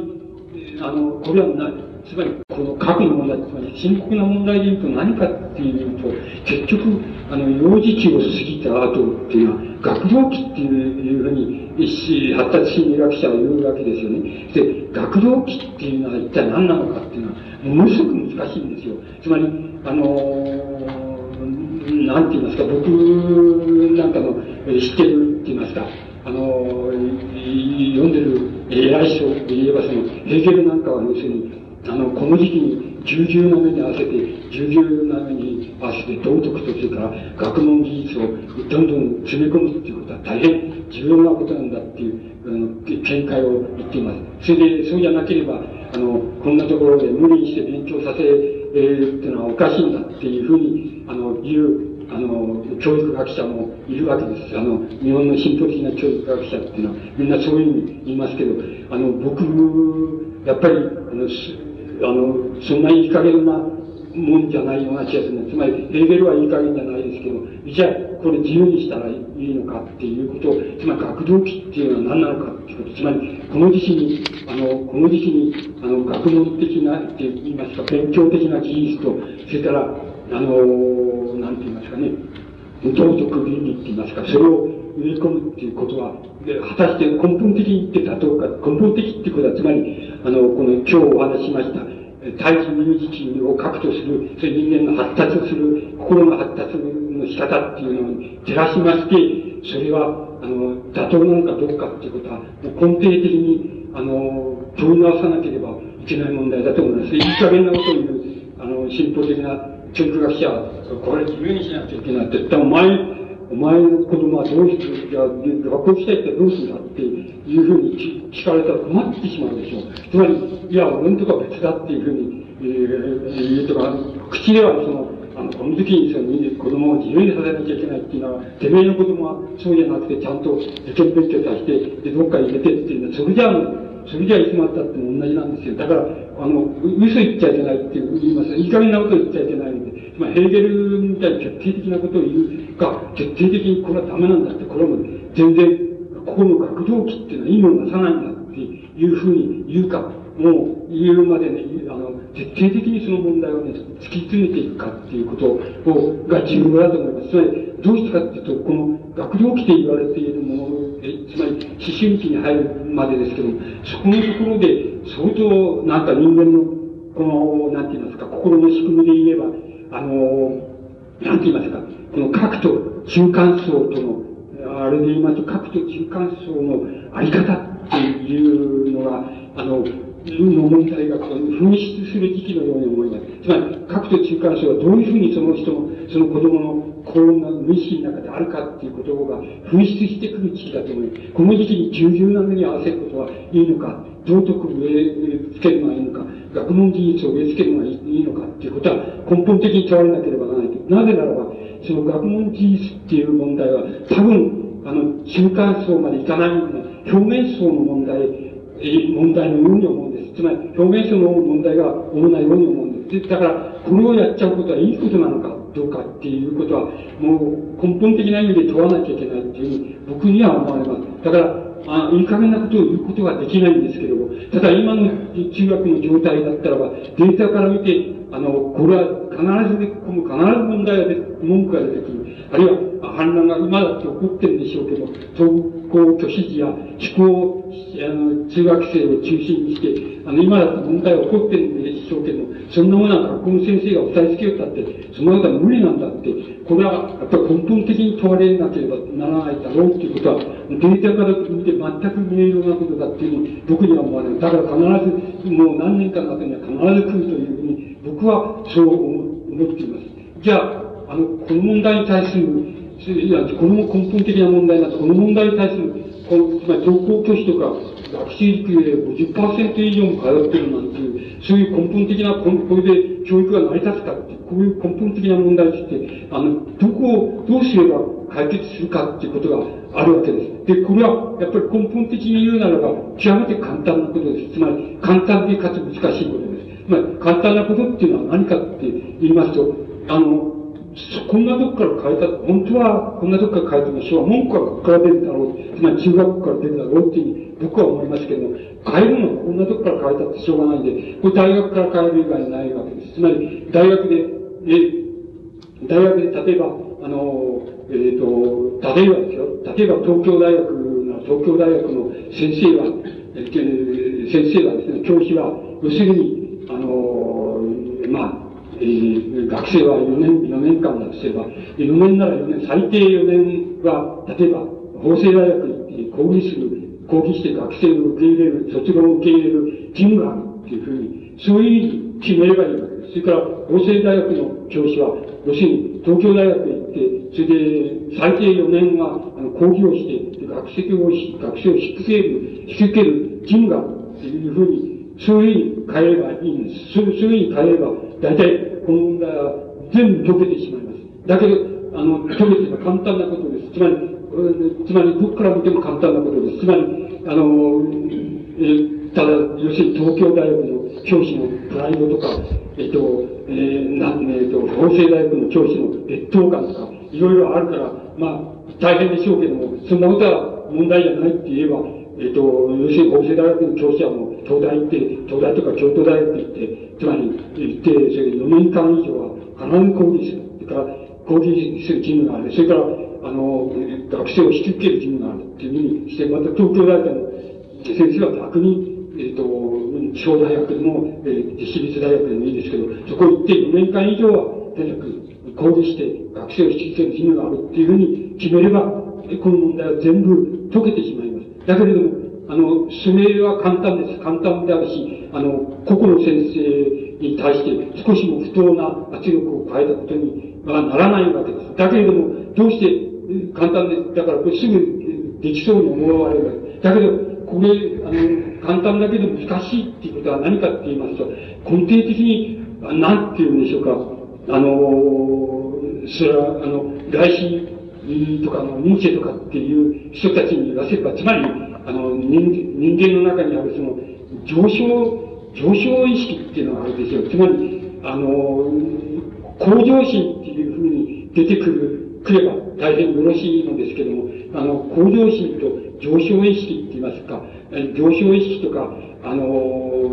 なんて言いましょうかね、その、優越感とか、エリート意識とかっていう、あるいは逆に劣等感とかっていうのがあるでしょう。つまりそれは、あの、上昇意識とちゃんと表裏一体でくっついてるわけです。これを人間の心から、あの、心の問題から不定するには、大体、あの、乳児退位の時から、不定させるより以外に方法ないわけですよ、本当に。だから、今の大学の、今の大学の先生に、そんなことやれったって、大体できないでしょう。つまり、あの、できる人いたらさっさとやめてますよ。あの、先生なんかやめてますよ。で、あの、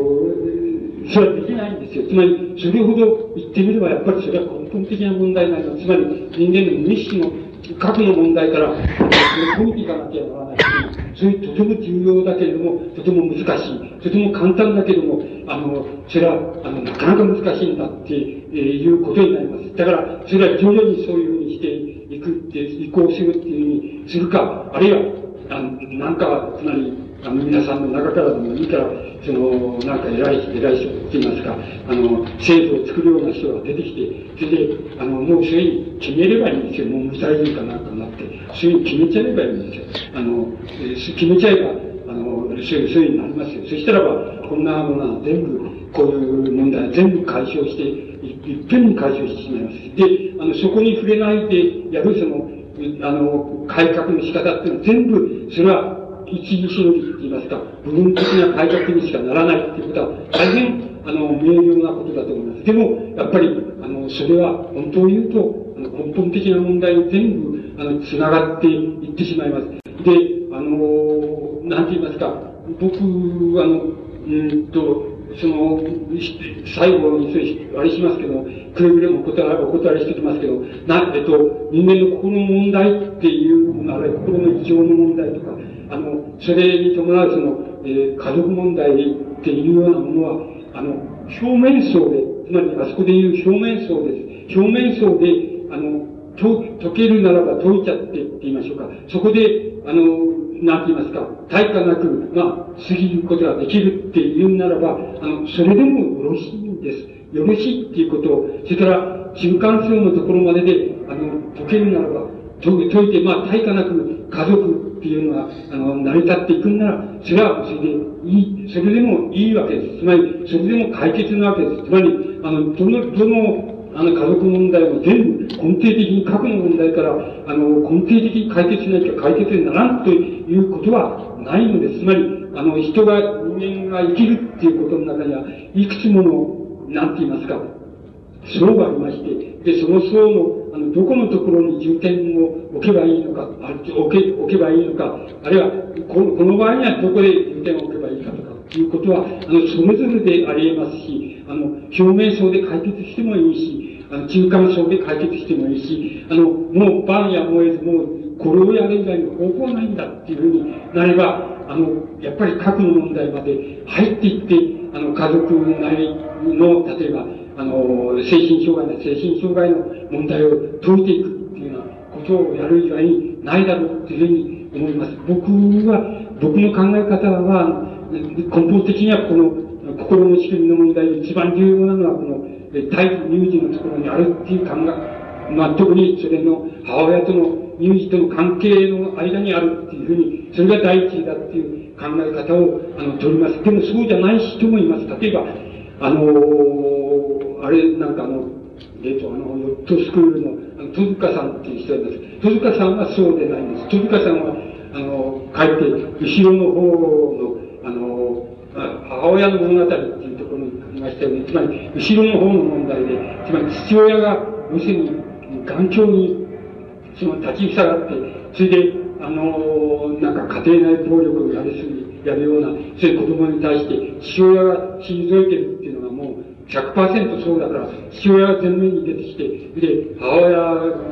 よりも、その、父親が前面に出てきて、子供の、えー、家庭の暴力の、その子供の前に、その、立ち塞がって、強い父親のイメージを与える、与えるっていうことが何よりも重要だっていうふうに、あの、戸塚さんの、えっ、ー、と、理論っていうのは、そういうふうになります。だから、自分は、あの、母親からた問題児を抱えた、あの、家族、家庭からその、えー、移植されれば、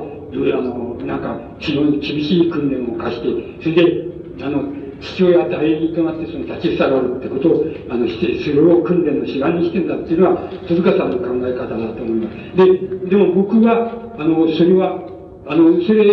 でもいい、いいんです。つまりそれは嘘ではちっともないと思います。思いますから、嘘ではないんですけれども、しかしそれは多分、あの、一種の結果論なんです。つまり、それで、それで解けるのは多分、あの、表面、心の表面層と、あの、中、中間層のあたりくらいまでだっていうふうに思います。それ、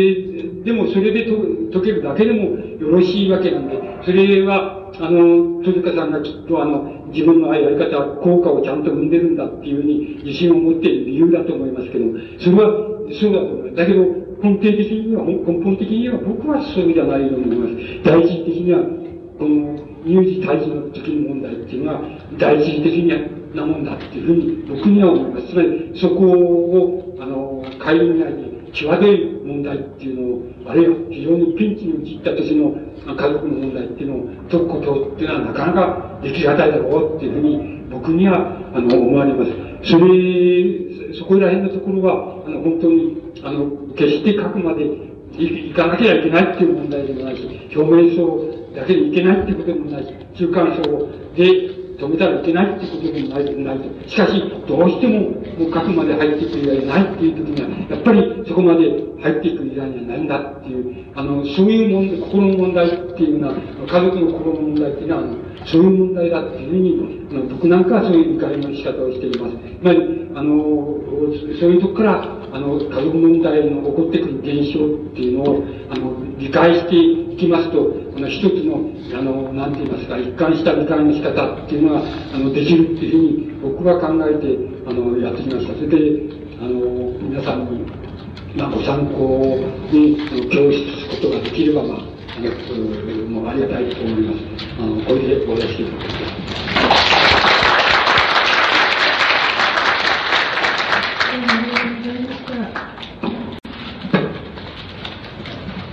えーと、それではですね、あの少し、えー、4時までお時間がまだありますので、あの先にですね、皆様の方から質疑応答等がありましたらお受けしたいと思うんですけれども、いかがでしょうか？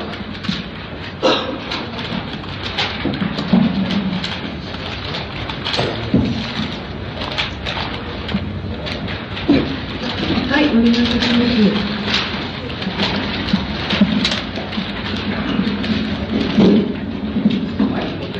えー、2つお聞きしたいんですけど、えー、1つはですね、あの先ほどあの、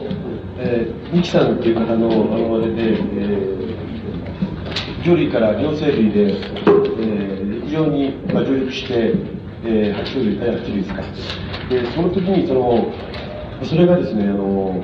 絵画の時に残ってる、まあ、見た過程でわかるということで、これが、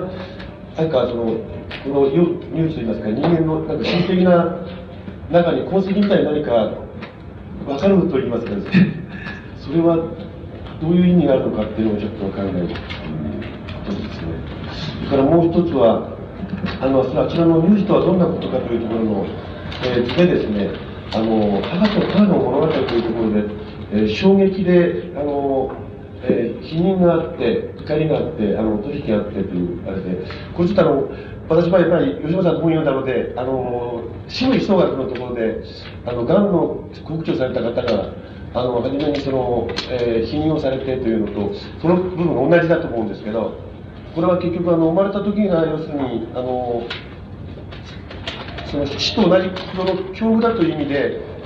その乳児が、その、心的にそういう体験を一時するという、一時して、受容して、それから生きていくというような形になるということが、あの、生まれてからすぐ瞬間にあるということなんですよ。この二つを聞きたいんです。あの、えこの、あの、絶対から人間が人間に対しては30先生、あの、マイクをお持ちになってください。あの36日目に、えーえー、上陸が始まって38日ぐらいに、えー、終わるっていうことを、あの、確定したのは、その、ミキさんっていう人が確定したんだと思うんです。それで、あの、ミキさんは、一つ一つそれは確かめて、あの、写真も撮っていますし、確かめているので、どうぞ、あの、その、対人の世界っていう、えっ、ー、と、安い本ですから、この小さいあの、お読みくださればと思います。その、その方が正確だと思います。つまり、あの、これ、えっ、ー、と、僕は大変、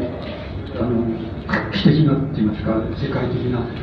発見だっていうふうに思いますけど、あの、これを確定したってなった大変なことなんだなっていうふうに思います。つまり、あの、えー、まあ、呼吸の仕方とか、あの、水からの肉片動物が、あの、進化の過程で、こう、なんか移っていくっていう、その過程っていうのを、あの、人間の胎児っていうのは、こう、踏んでいくって、踏んでいって、明らかにここが、あの、魚の顔をしてたのが、えっと、の爬虫類の顔に変わったということを確定して、それで、その時に、えー、母親が、あの、ちょっと異常をきたして、それからつわりが始まるっていうようなことを確定したっていうことは大変なことのに思います。つまり、あの、人、なんて言いますかね、人間っていうのは、あの、つまり、やっぱり生物なんだなっていう感じと、それから、やっぱり人間っていうのはすごいな、すごいものだなっていう感じと、あの、両方で、僕はとても衝撃、こんなことをあの発見した人っていうのは日本にいるのかって、あの、あの、これはとても衝撃的でした。その本は安くて、あの優しく書いてあって、写真もありますし、あの、大変な本、なんか、啓蒙書のように、あの、小書、中古の聖書なんですけど、あの、大変な本だと思います。あの、えっ、ー、と、だからどうか、お読みになってください、くださると、もっと衝撃的と思います。あの、それから、三木さんとの、あの、先週っていうか、伝説っていうか、それは三冠本で、出て、出つつありますから、それも、えっ、ー、と、いわれて、それはもっともっと専門的に、啓蒙的じゃなく専門的に、あれをやってる、書いてあるんで、えっと、それもぜひそういうふうにあれしていただきたいと思います。えっと、鶏に、書いてあって、鶏に、一週間何回か、4日目から4日目で上陸する。書いてある。それから、これでしょ、これは、あなたもおっしゃって、あの、ボスっていう人もね、真摯感っていうのは、えっと、僕は、僕あの考えたことは、要するに、あの誕生っていうこととね、あの、誕生っていうことと死っていうこととはね、同じなんじゃないかなっていうふうに思ったんですよ。つまり、思って、だから、あの、もうすぐやってることは、こそういうのすんじゃないかな、じゃ使えるんじゃないかなと思ってやってみたんですけど、あの、なぜそういう、えっと、あの若い時はそういうふうに思わなかったんですよ。誕生っていうと違う。あの、若い人、あなんていうんだろう。あの、若い人っていうのと、それからお年寄り、老年っていうのはね、それは違うっていう思っていたんですけど、ちょっと僕も少し老年っていうか、そういうになってきて、あの少しそういうふうに考えるようになったんですね。あの、あ、ちょっと分かってきたよっていうふうに思えることが実感的にあるんです。それで、あの、存外死っていうことと誕生っていうことは同じで、なんか、あの、こう逆行せも同じっていうふうにじゃないのかな厳密に言うとそうじゃないかなっていうふうに思えるようになってきたんです。それだから使えるっていうか、応用できるんじゃないかっていうのが、えいうことなんですね。それ以上の、あの、あれはないんで、もっとちゃんとやらないといけません。あの、その、そのうちにちゃんと、あの、やって、あの、ちゃんとか、あの、表現して書い書いて表現しあのあれしようと思ってますけどもあの大体そのくらいの意味なんですあの逆石っていうのはあの逆じゃないかな。いや逆で同じなんじゃないかなというふうな考えは、まあ、僕には旺盛ですね今のところだからそれでやれるんじゃないかなっていう考えているわけです、えー、まあ大体そんなところなんですけどね。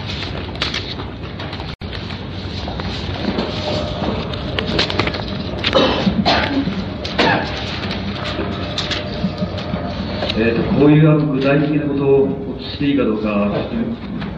迷うんですけれども、家族というよりもあの父親ということですね、ちょっと緊張してるからな。んですけど、あの、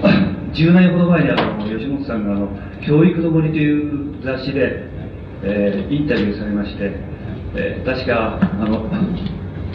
お嬢さんのことを言われてたと思うんですけれども、で、お嬢さんが、えー、大学へ行かないと。いうことですね。で、あの、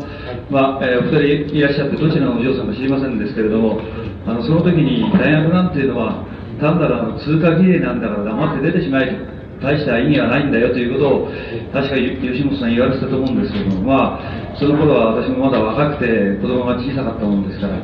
あんまり、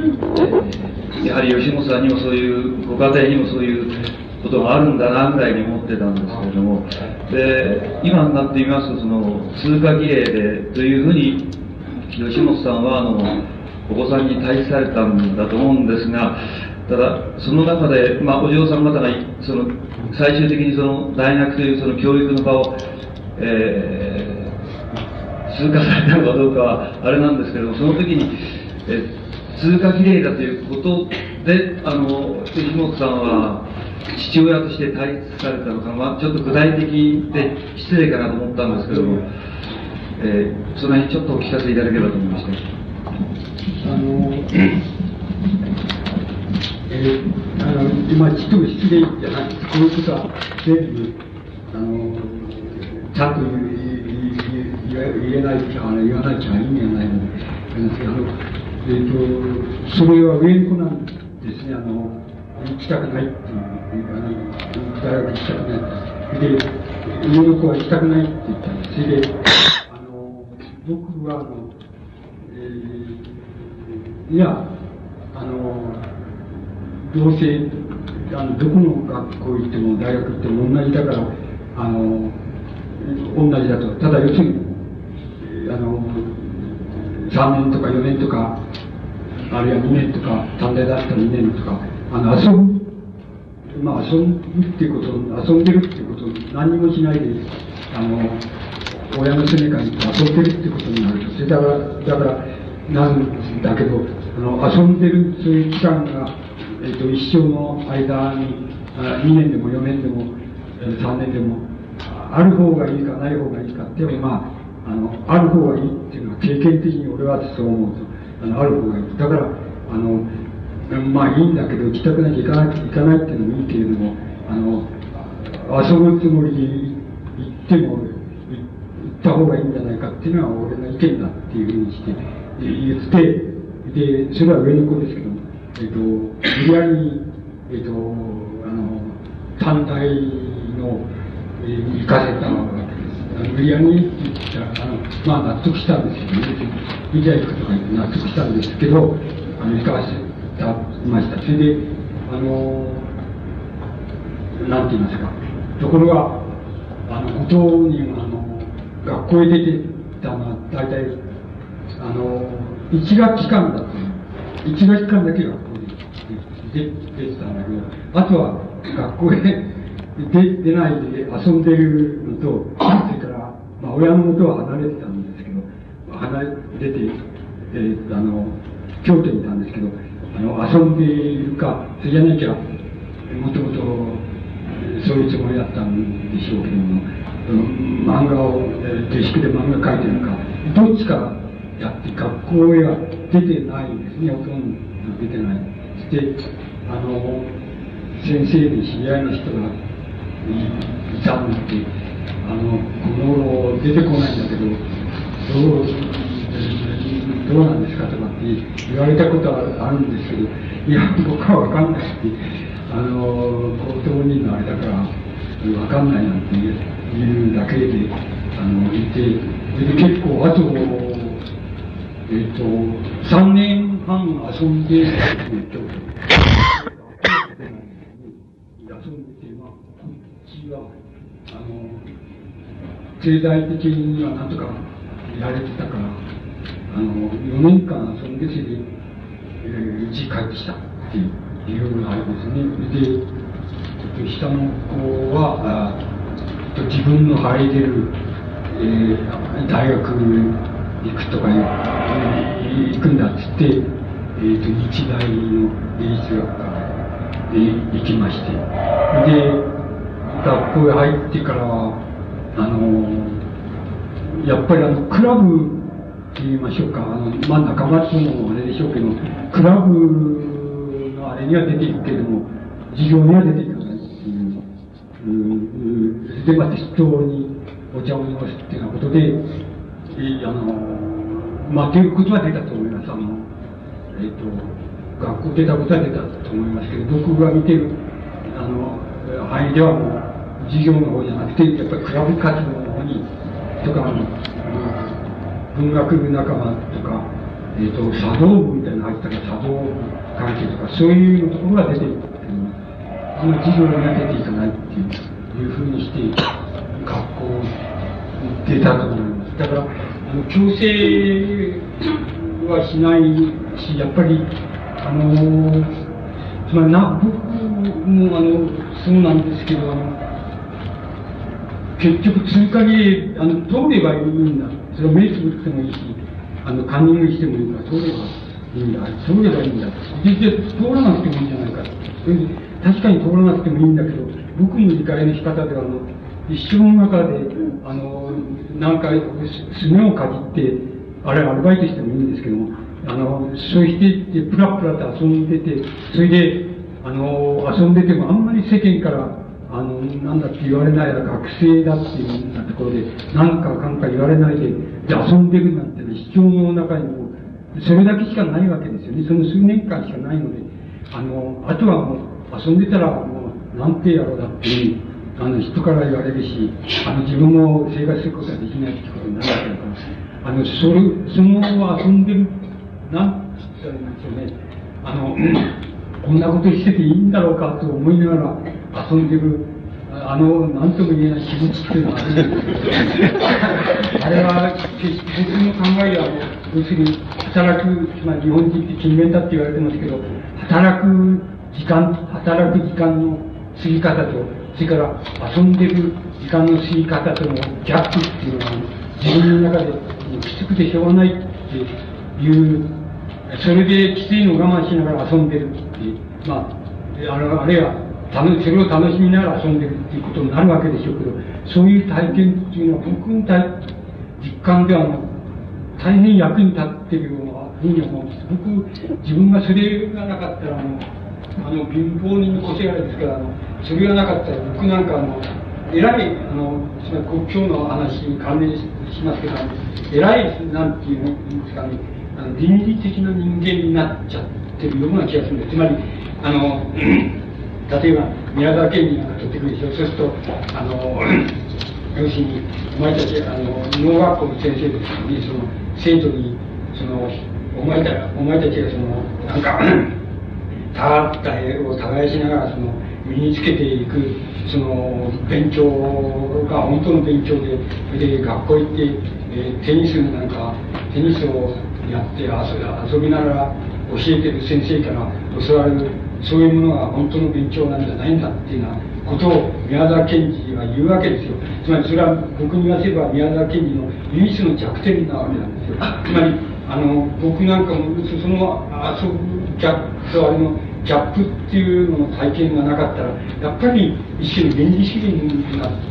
あの、つまり本当に原理主義になると間違えることがあるわけです。つまり宮沢賢治はそこで間違えてると思うんです。つまり、あの、テニスをしようが、その、女遊びをしようが、そんなことは、あの、その先生が教えることには関係ないんですよ。つまり、そういう勉強する関係ないんですよ。どっち、どう、どういう、まあ、今先生だろうが、遊び、遊び好きの先生だろうが、教える、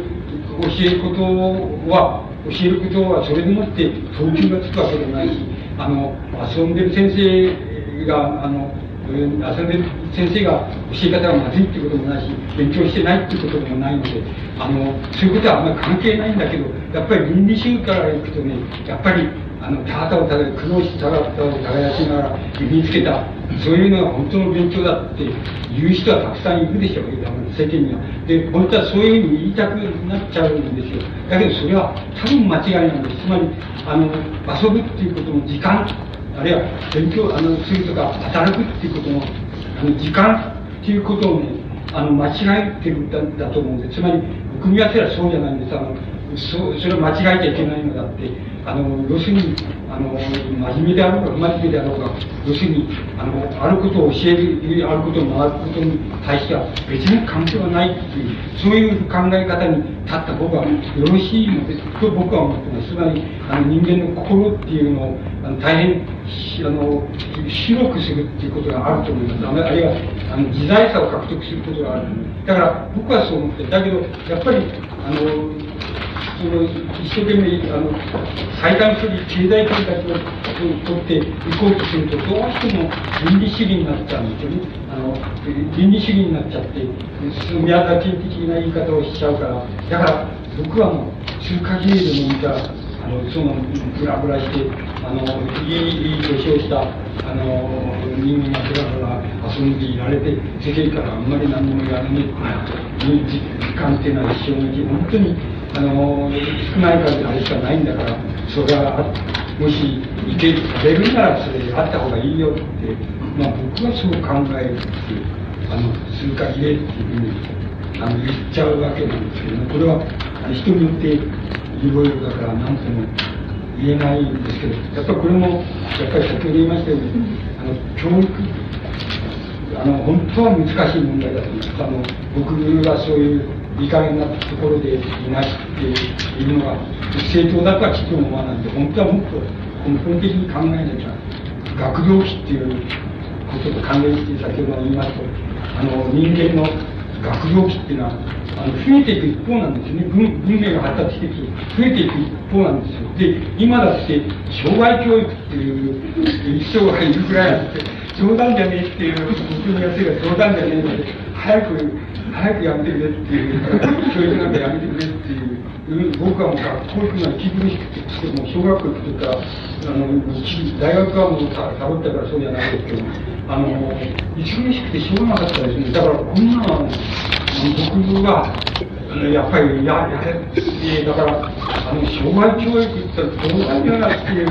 あのそうするとね頭いますけどね文学者でも頭はいいんだけどもこいつね幼児じゃないか、まあ、あの幼児でねきっとそれ以上発達してるやつやね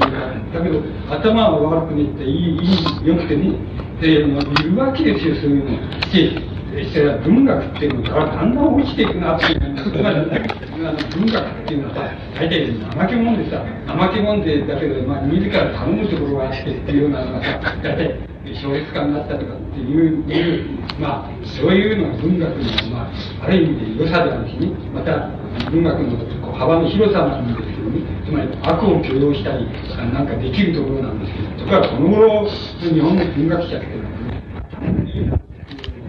自慢するようになってねもう冗談じゃないそういうのに障害教育っていうようなことを言うようなこともうもうそういう文部省ともうくっついてくっついてるん。ですよだから、こん。なのはねよくないですよつまり堕落ですよつまり堕落でも文明っていうのはそういうふうにこれは生きつつあるわけでねその後西洋の後を今日本が追ってるところですねつまり大体10年から15年遅れてね大体西洋ヨーロッパのねあのあれですよ、後を追ってますからね、ヨーロッパはもうダメですからね、つまり、それ、もう、頭にいっていう人、売り物がなくなっちゃうっていう、つまり、つまり、これに、あの、つまり、ニーチェとかライスとか、そういう人たちの言い方、あれからすると、もう大変な文明の堕落なわけなんですけどね、あの、だけど、もうそれは堕落だけで必然なんですよ。だからね、まあ、要するにできるだけそうあその避けた方がいいですよってせめて文学芸術の分野くらいはねそんなのじゃない方がいいですよって思うんだけどなんかこの頃はそういうのがねえー、っていう感じで出てきましてねでこれはもう一昔に前の文学者があの見たら、ね、今の文学みなみちゃいっていうところなんですけどねそのくらいあの変わってきてるんですだからあのもう本当にあの息苦しさっていうのは本当なのかこれで生涯こう学校に教育したり学校行ったりねしなきゃなんない少なくとも今は今の勢いで言うけどさ要するに大学行って今度は大学院行って修士課程行ってあの博士課程行ってあのドクターコースってそういうそういうやつがだんだん増えつつありますよこうデータと。これもだんだんこれはまた半数を過ぎたら今度はももっともっとドクターコースもっと先が今度できるっていうになりそうな気がする。つまり今の勢いならそうなりそうな気がする。でそれは本当にいいことなのかっていうことはやっぱりどっかで根本的に問わないちゃあのえぐってみないといけないような気がしますので、どっかでその皆さんのところでそれねえぐってほしいわけですよそのね。いい加減じゃなくてえぐってほしいわけで僕は今言ったことはいい加減です。つまり、あの通過すりゃいいんだ、こんなのっていうのは、あの、いい加減なことです。つまり、この、あれで言えば表面、表面層のところでスマートやりかそれはっていう考え方で、きっとも、本当はいいと思ってますけど。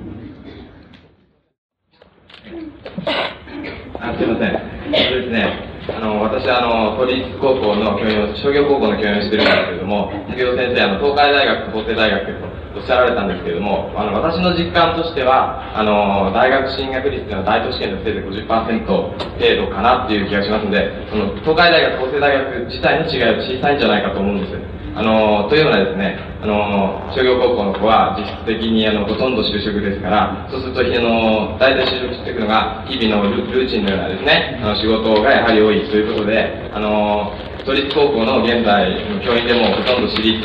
中学に自分の子供を入れて、それであの、いわゆる有名大学に入れて、それで割と主導的な立場に立てる、あの、オリジナリティを発揮できる割とあの、ホワイトカラーというような言葉が、あの、昔で言うと対応すると思うんですけど、そういうような仕事に就かせたいというようなのがまだ多いと思うんです。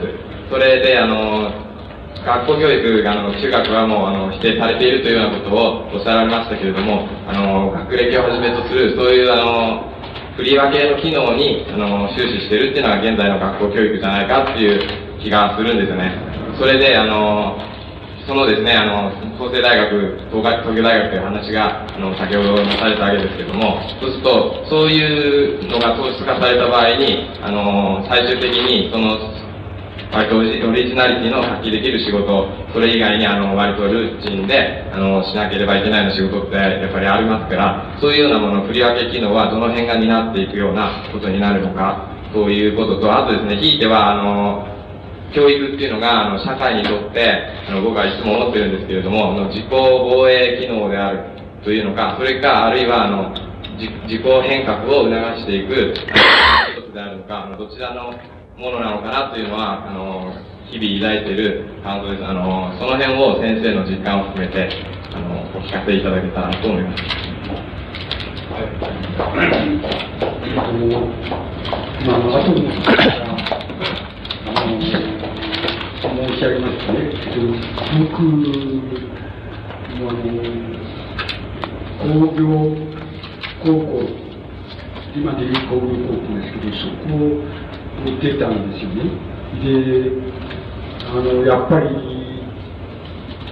あの、大分は就職してしましまうわけですけれども、しまったわけですけども、あの、なんとなくそこら辺で、まだ、あの、少し勉強したいとか、勉強したいっていうのが表出いて、それでまた、やはり、学校行くみたいな風になって、あの、僕らもそういうふうにしていったわけですけれども、あの、僕ら特集で戦争中だったですから、あの、一番に対して、あそういう制約を受けたりしたんですけども、あの、おっしゃることで、一つはね、僕、えっと、去年、おととし、もうおととしか、先おととしになると思うんですけど、あの、トヨトヨタっていう自動車の会社がありますけど、あの、トヨタのね、あの、多摩地区にある工場があるんですけど、そこをちょっと見学させてくれっていうふうに、見学したことなんですよ。それは、あの、どこうなんて言いますか、こう、要するに、あの、自動制御の、その、工程っていうのはどういうふうにやられてるかみたいなことが知りたくて行ったわけですけど、その時に、あの、まあ、それはまあ、それで、まあ、結構面白かったんですけど、あの、そこの案内してくれる人の説明の仕方の中で、今、あの、質問された方の、ちょっと思い、すぐ思い出したことなんですけど、そのその時その説明されてくれた、あの案内してくれた人の説明って言いますか、あの、話の中にね、あの、日本の自動車工業っていうのは、あの、どこが、例えば、あの、世界の各国に比べて、どこが優れているかっていうふうに、あの、優れているってことになったかっていう、説明をしてくれたんですけどね。で、その中にね、あの、つまり言ってくれた商、えっと、商業高校、えっと、工業高校って言いますか、そういう、うん、あの、もし学歴に還元するならば、そ、そこに該当する、あの、人たちの、あの、勤めてる、あの、人たちの、あの、質と量が、要するに、格段に諸外国より優れているんだっていうのが、その説明の中にす、それは、あの、何かっていうと、その外、諸外国、まあの、いわゆる、あの、工員さんって言いましょうか。工員さんっていう、まあ、流れ作業をあれしてる工員さんっていうのと、あの、それから、いわゆる大、えー、大学を出た技術者っていうのと、それはいるんだ。あの、それはまあそれぞれあ立派な優れたがいるんだけど、それでその中間っていうのをどうするん誰がやるんだって、とかどうするんだって言った場合に、ちょっと、あの、格段にその、その、見劣りがするんだっていう、つまり、手薄なんだところが、日本の場合は、そこがものすごく、あの、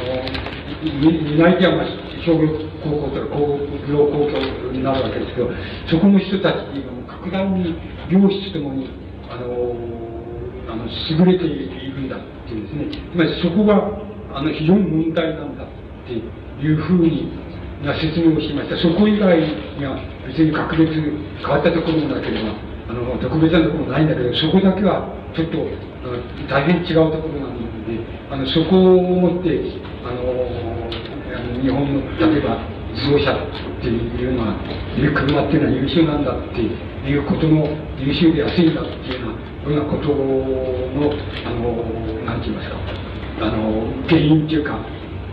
理由に数えようがないなっていうことの説明をしておられたんですけどね、あの、僕、今のあの聞いてて、やっぱり、あの、そこの問題を少し、あの考えあの考えるべきことがあるんじゃないかな。つまりあの登校拒否でもそれからあの学業拒否でもいいんですけどもあるいは上の学行きたくないっていうのでもいいんですけどそういう人たち数が増えるっていうこととそれから商業高校、工業高校などを充実させていくっていうこととを、あの、非常に、えー、大きな問題として考えるっていうことは、あの、重要なんじゃないかなっていう感じを、僕は思ってるんですけどね、あの、自分の主張なんです。つまり、工業高校で終わるっていう、あの、銭がないからそこで終わりだっていうになったらもう、そこで就職しようと思っていましたし、それから、あのたまたまそうじゃなくてあのこうこうこう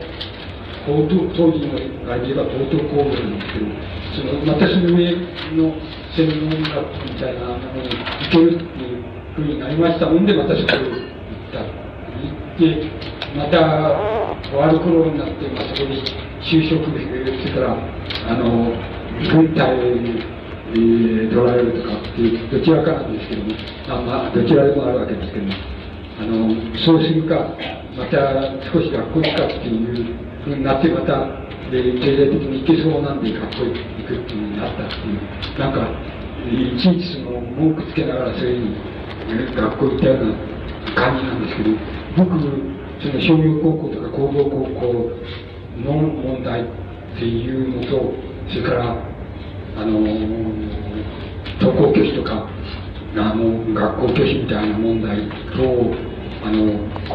今のところは、えーと、同じになっちゃってるような気がするんですけどそうじゃなくて同じっていうじゃなくてそれをあの本当に一体の問題として考えるのかなというのはちょっとあるんじゃないかなっていうあの感じを持つんです。それからうんそうですね、あの、教えーと、教育の問題っていうのを、えーと、教える側からも教わる側からも、あの、つまり、今日のあれで言えば、どこの段階まで教えるかとか、あのどこの段階まで教わるか、あの先生から教わるかとか、教えるかということはあ、の僕はあのはっきりなんて言いますかはっきりさせることはあの、えーと、できるような気がするんですつまりあのだから多分大学、えーと、先ほどつまり東京大学の先生あるいは京都大学の先生はどっかいや地方の大学とか法政大学とか私立大学とかそういうところに4年間以上あれする義務があるとか、逆に法政大学の先生は東京大学とか京都大学に行って4年間以上教える義務があるっていうふうにすれば終わりなんだ、大丈夫なんだ、解決なんだっていうふうに申しましたけれども、で、それはそこから心理的な問題に、あの、精神的な問題だけに、あの、関連しましたけれども、あの、もう一つ言えることは、あの、あの教育の問題っていうのは、ここで言いますと、表面層の問題、あるいは意識領域の問題、つまり技術の問題として言いましょうか。そういう問題に、あの、限定することもできる。大学なんていうのは、先そうなわけです。つまり、あの、どこの大学行っ言っても、あるいは文化であると、あの、効果であろうと、あるいは法科であろうと、大体意識領域と、それから、あの、表面、人間の無意識の表面の層っていうのか、そこでもって教育っていう問題は成り立っているようですね、あの、ところで、あの、えっ、ー、と、それじゃあ、高校、いわゆる高校あるいは商業、工業高校っていうのは、中間層の問題まで、あの、問題、あの、教育の問題が入っているかっていうふうになるわけです。これは、そこが問題のような気がするんですけど、昔、昔っていうのはおかしいんですけど、旧制の高等学校とか、旧制のあの高等工業とかっていうのは、ある程度中間層のところまで、あの人間、心の中間層あの無意識の中間層のところまで、ある程度踏み込んでいっているんです。ですから、あの行ったってことがあるわけです。それで、あの生徒って言いますか、学生の方も、あの中間層の方で、あの、教師に、あの、これはどう思うかとか、あの、どういうふうにやって処理したらいいのかとか、どういうふうに生きたらいいのかな、みたいなことを先生に尋ねるっていうようなこともありましたし、つまり、あの、昔の要するに旧制の高等学校とか、あの、高等工業とかって、高等商業とかっていうのには、そういう中間層のところで教育が成り立ってるっていうようなことがあったんですよ。あり得たんですよ。そうすると、それは教育にとって邪道であるかどうかっていうのは別として、あの、そういうところでは、いわゆる、あの、なんていうんでしょうかね、名物教師みたいなのがいるんですよ。ああいつは話がわかるぜとか、あの、あいつと一緒に、あの、どあの、料理屋飲みに行ったぜとか、あの、あの飲みに連れてってくれたよとか、なんか、そういうようなことっていうのはあったんですよ。つまり、それは言ってみれば中間層のところまで、あの、教育体が一人に入っちゃったってことですよ。多分、あの、今質問されたことことの方の問題っていうのは、あの、大学の問題で言われたけれども、本当は僕は中間層の教育って言いましょうか、そこまで入ってくる教育っていうのは一体どこにあるのか、ないのか、ど、こで消えちゃったのかっていうのは問題が大切なような気がするんです。つまり、それは多分、高等、今の高校ではなかなか、あの、それこそこっちの方で忙しくて、あの、大学受験で忙しくて、それはとてもできない、だろうと思う。ですから、またこれも、あの、商業高校とか、工業高校っていうのは、あの、もしかすると、その中間層の教育っていうのも、あの、やれるかもしれないなっていう可能性を僕は持つような気がするんです。だから、その問題もちょっと、あの、考えことがいるんじゃないかな、みたいな気が僕は聞いててしたんですよ。大学の問題で多分ないと思うんです。大学っていうのは、あの、本当に、えー、体験的にもお分かりでしょうし、あの、しようけど、ああの、要するに教師から教わることっていうのはないんですよ。つまり、あの、知識しかないわけです。知識だって本当は教わらないので、あの、そうか、この本読めばちゃんと書いてあるやんか、というふうな、本、本の読み方を教わるみたいな、あるいは、てめえでやれ、てめえで勉強しろっていうことをおっぱらされるっていう、そういう意味しか大学にはまずまずないと考えた方が、本当はいいんですよね。だから、あの、多分今大学の問題で言われたけど、多分それは中間層の教育の問題じゃないかな、というふうに思うわけです。それから、その後はもうこの、核っていう問題、核の問題は、これは教育なんかどうかはわからないんです。これは、あの、わかんないんです。つまり教育であるのか、社会的救済の問題であるのか、あるいは救済不可能の問題であるのか、あの、もうちょっとわからないんです。それで、あの、先ほど言いました、来世っていうフロイフロイトの弟子ですけど、来世なんかこれは、社会制度の問題だみたいに考えたことなんです。でも、それは違います。あの、それは違うんで、あの、この核の、来世はそれはダメだっていうふうに考えるようになってんです。つまり、なったんです。つまり、あの、核の問題っていうのは、要するに入隊人の問題だ。つまり、母親の問題だ。入隊人の問題だ。で、これ、あるいはもっと、文明の問題だ。つまり、キリスト、ユダヤキリスト教的文明、あるいは西洋文明のダメなとこだっていうところまで、まあ、極端に行くわけですよ。あの、そういうあの、ここはダメだからね、あの、ここはダメだから人間ってのは、つまり、あの、来週はそう言ってますけど、あの、ヒットラーとかね、スターリンとかね、そういうやつもね、人間をね、いい年をしたその、なんて言いますか、あの、いい年をして、それで、いい頭を持ったやつがね、スターリンのリーダーになってみたいな、その、あの、ヒットラーの言いなりになってみたり、え日本の東条英機ですか、でで天皇東条英機言いなりになってみたりっていうふうになっちゃうのはなぜかって、要するに核のところがダメなんだっていう、核のところはこれ絶対ダメなんだ。つまり、こうこういうアホに、あの、言い言いなりになっちゃうって、全然、どこでダメかって言っても、割礼されたからダメなんだっていう、え来世はそう言ってるわけです。活例っていうのは精神の活例もあれば肉体の活例もあるわけですけど精神的にもそこで無気力して無気力してそれから内向性そういう服従心っていうものをそこも核のところつまり入隊人の時にもう植え付けられちゃったからねこんなヒットラーとかスターリンとかねあのそういうやつも言いこと言いなりになっていい頭をしたやつがそうなっちゃうんだっていうのはねそこはダメなんだっていう言い方を来しなんかしています。つまり、それは重大問題になるわけで、つまり核の問題っていうのは依然として、つまり解決することができないんですよ。つまり、様々なアプローチができるわけで、あの、あの、それぞれの専門家がそれぞれアプローチして、あのやって、必死になってやっておられるわけですけど、なかなかその核の問題まで到達することは難しいっていうのが現在の状態だっていうふうに思います。だけど、中間層の問題までは、多分、教育の問題、それからあの学童期って言われている問題、それから学童期がどんどん延長していっちゃうんだっていう、こんなんでいいのかしら文明が発達していったら、いつまでたったって学生だって言って、あの、精神の成り立ちは全く幼稚で頭だけはいいんだけど、幼稚だっていうのができちゃって、それでいいのかしらみたいな問題に重なっていきますから、あの、でも中間層までは、やっぱり教育的な問題足りるっていうことが言えると思います。僕は今の方のお話を聞いてて、僕はそういう感想を持ったんですけどね、むしろ、商業高校とか工業高校とか、そういう中間の教育問題っていうのは重要なんじゃないかな。昔の高等学校とか、高等工業、高等商業っていう役割をそういう背負えるのはそこなんじゃないかなっていう感じが、僕は聞いてきたんですよね。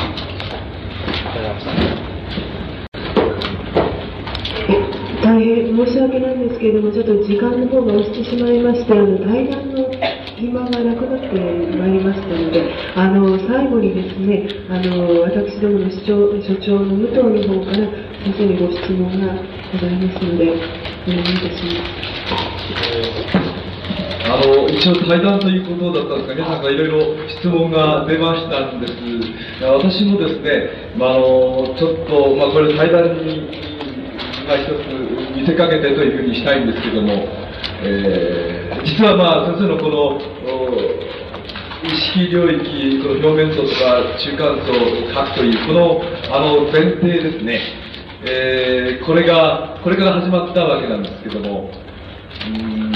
私はあのどちらかというとあの構成主義的な物語物事をこう捉えて考えたいという感じで今あの仕事をやってるんですが、つまりね、えーそういう問い方をしていきますと、先生が話したことはどのように伝わったのかというふうなことになるんですね。つまり、あの、例えば、この、基本的な問題としては核の問題になってくるということになりますと、それが非常に悲観的なものなのか、楽観的なものか、これは、あの、伝わる人によって、え伝わり方があ違うと思うんですね。例えば、その登校拒否の問題がですね、えー最終的にはやっぱりその核の問題だということになると、えー諦めて、諦めた結果良くなる場合もあるわけですね。あまりか構わずに。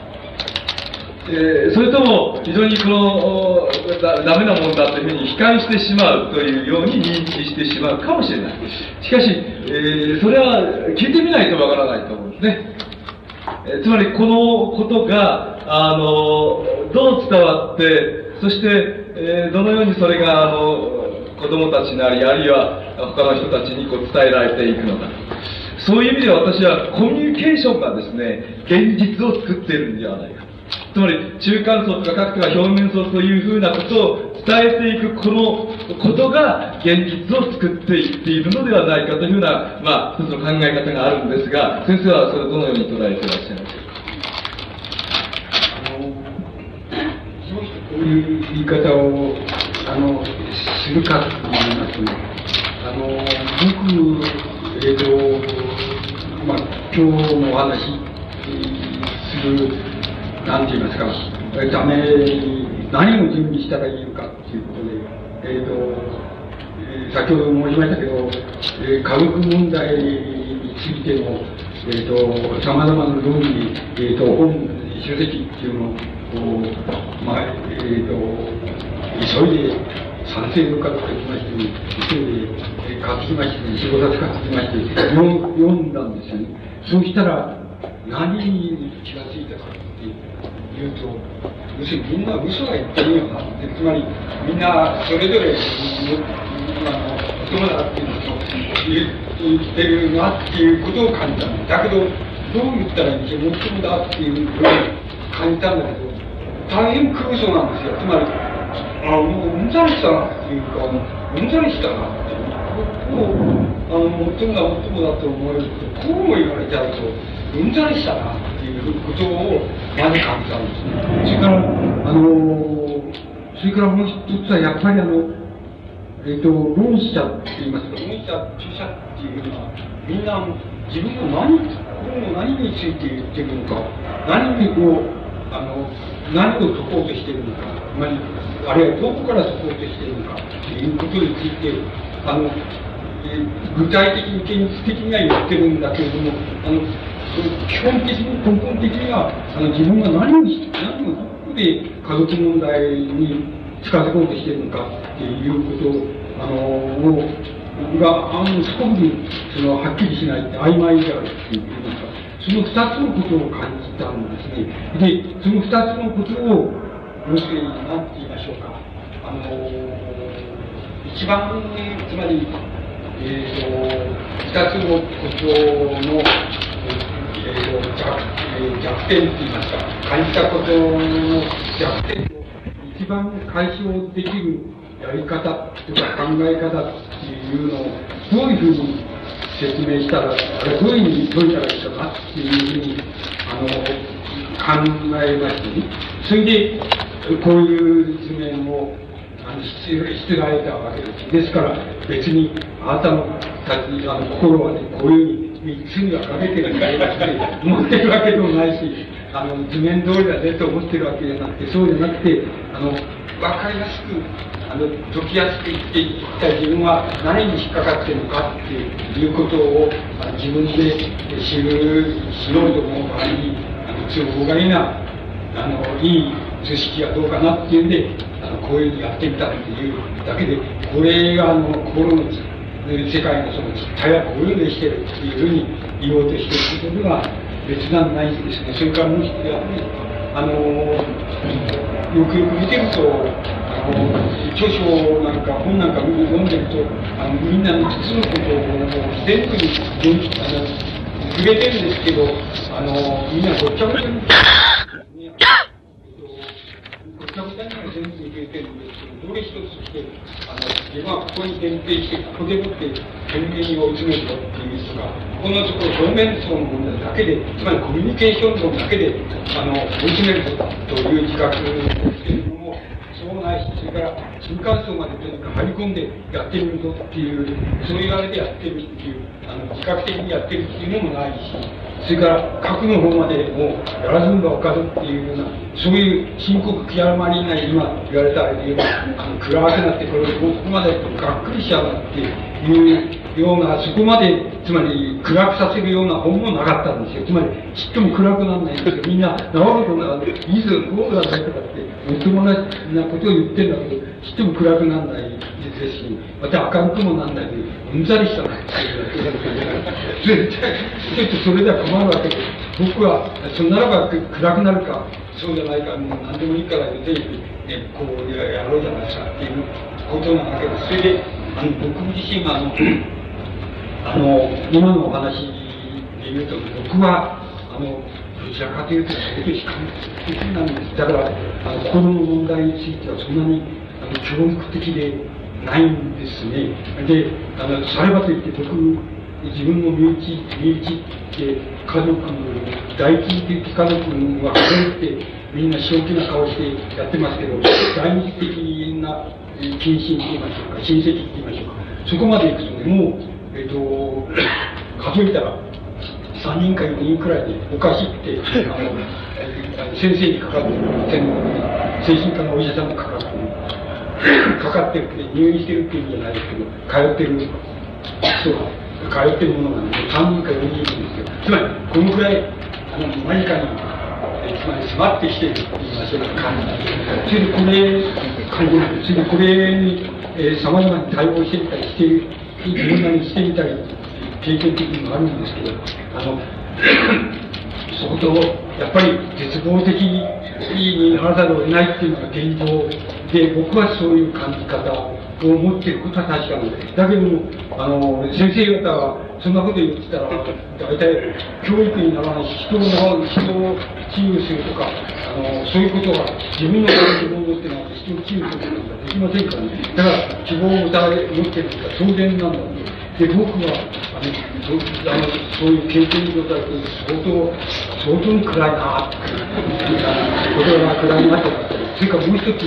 もう一つ、あの、相対、全体的に言いますと、あの、皆さんが例えば、耳にタコができるほど、あの、えっと、緑を守れとか、えー、あの、要するに、えっと、人民を大切にしようとか、なんか、そういうことを耳にタコが出てること聞いてるんですよ。しかし、僕は、あの、申し上げますけど、それは、あの、本格的じゃないですよ。つまり、あの、なぜかと言いますと、現在の日本の社会での、そのね、日本の社会の産業構成っていうのを見てみればわかります農業、漁業に従事している人は9%ですよ。あの、えっと、働ける人の9%ぐらいです。それから、製造業ね、工業、製造業に従事しているのは30%ぐらいです。それから、一番多いのは、皆さんはそう思わないかもしれないけど、一番本当に多いのは、50何パーセント、60%近くが第三次産業、つまり流通業、それからサービス業、えーとまあ、教育、娯楽みたいなのも含めば、医学も医療も含めまして、そういうのに携わっている人間が、人口が大体56%からね、60%ぐらい。つまり、大部分は、大部分は第三次産業に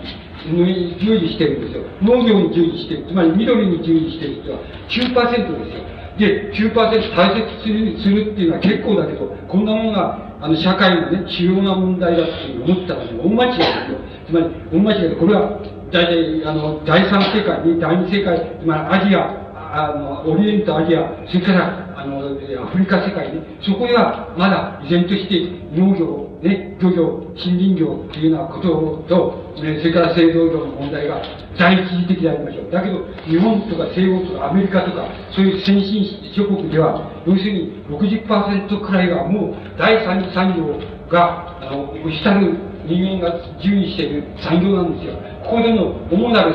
えっ、ー、と、要するに公害問題は何かって言ったら、これなんですよ。今日のお話したことなんです。つまり、精神障害なんですよ。精神障害が下る、これから今もそうだし、これから起こってくる、要するに、あの、公害ですよね。公害っていうのは、それが主やっていうことを、よくよく皆さんが心の中に刻んでおいてほしいんですけど、緑の問題だと思ったら、それは違います。それは9%です。つまり9%の問題ってあるんだからね、それ言うのは間違いじゃないですけどね、しかし、これがしたい問題だっていうふうに考えたら、大間違いですよ。つまり、世界におけるしたの問題だと思って大間違いだってね、世界における少なくとも先進社会ではね、すでにもうそんなの完全に離脱してるんですよ。それで、あの、緑の問題は、全体にしてあるのはオリエント、それから、あの、第三世界、つまりアフリカ世界、そういうところは下の問題としてあります。で、あの、ところで、あの先進社会では下の問題はそこにはありません。これです。つまり、希望、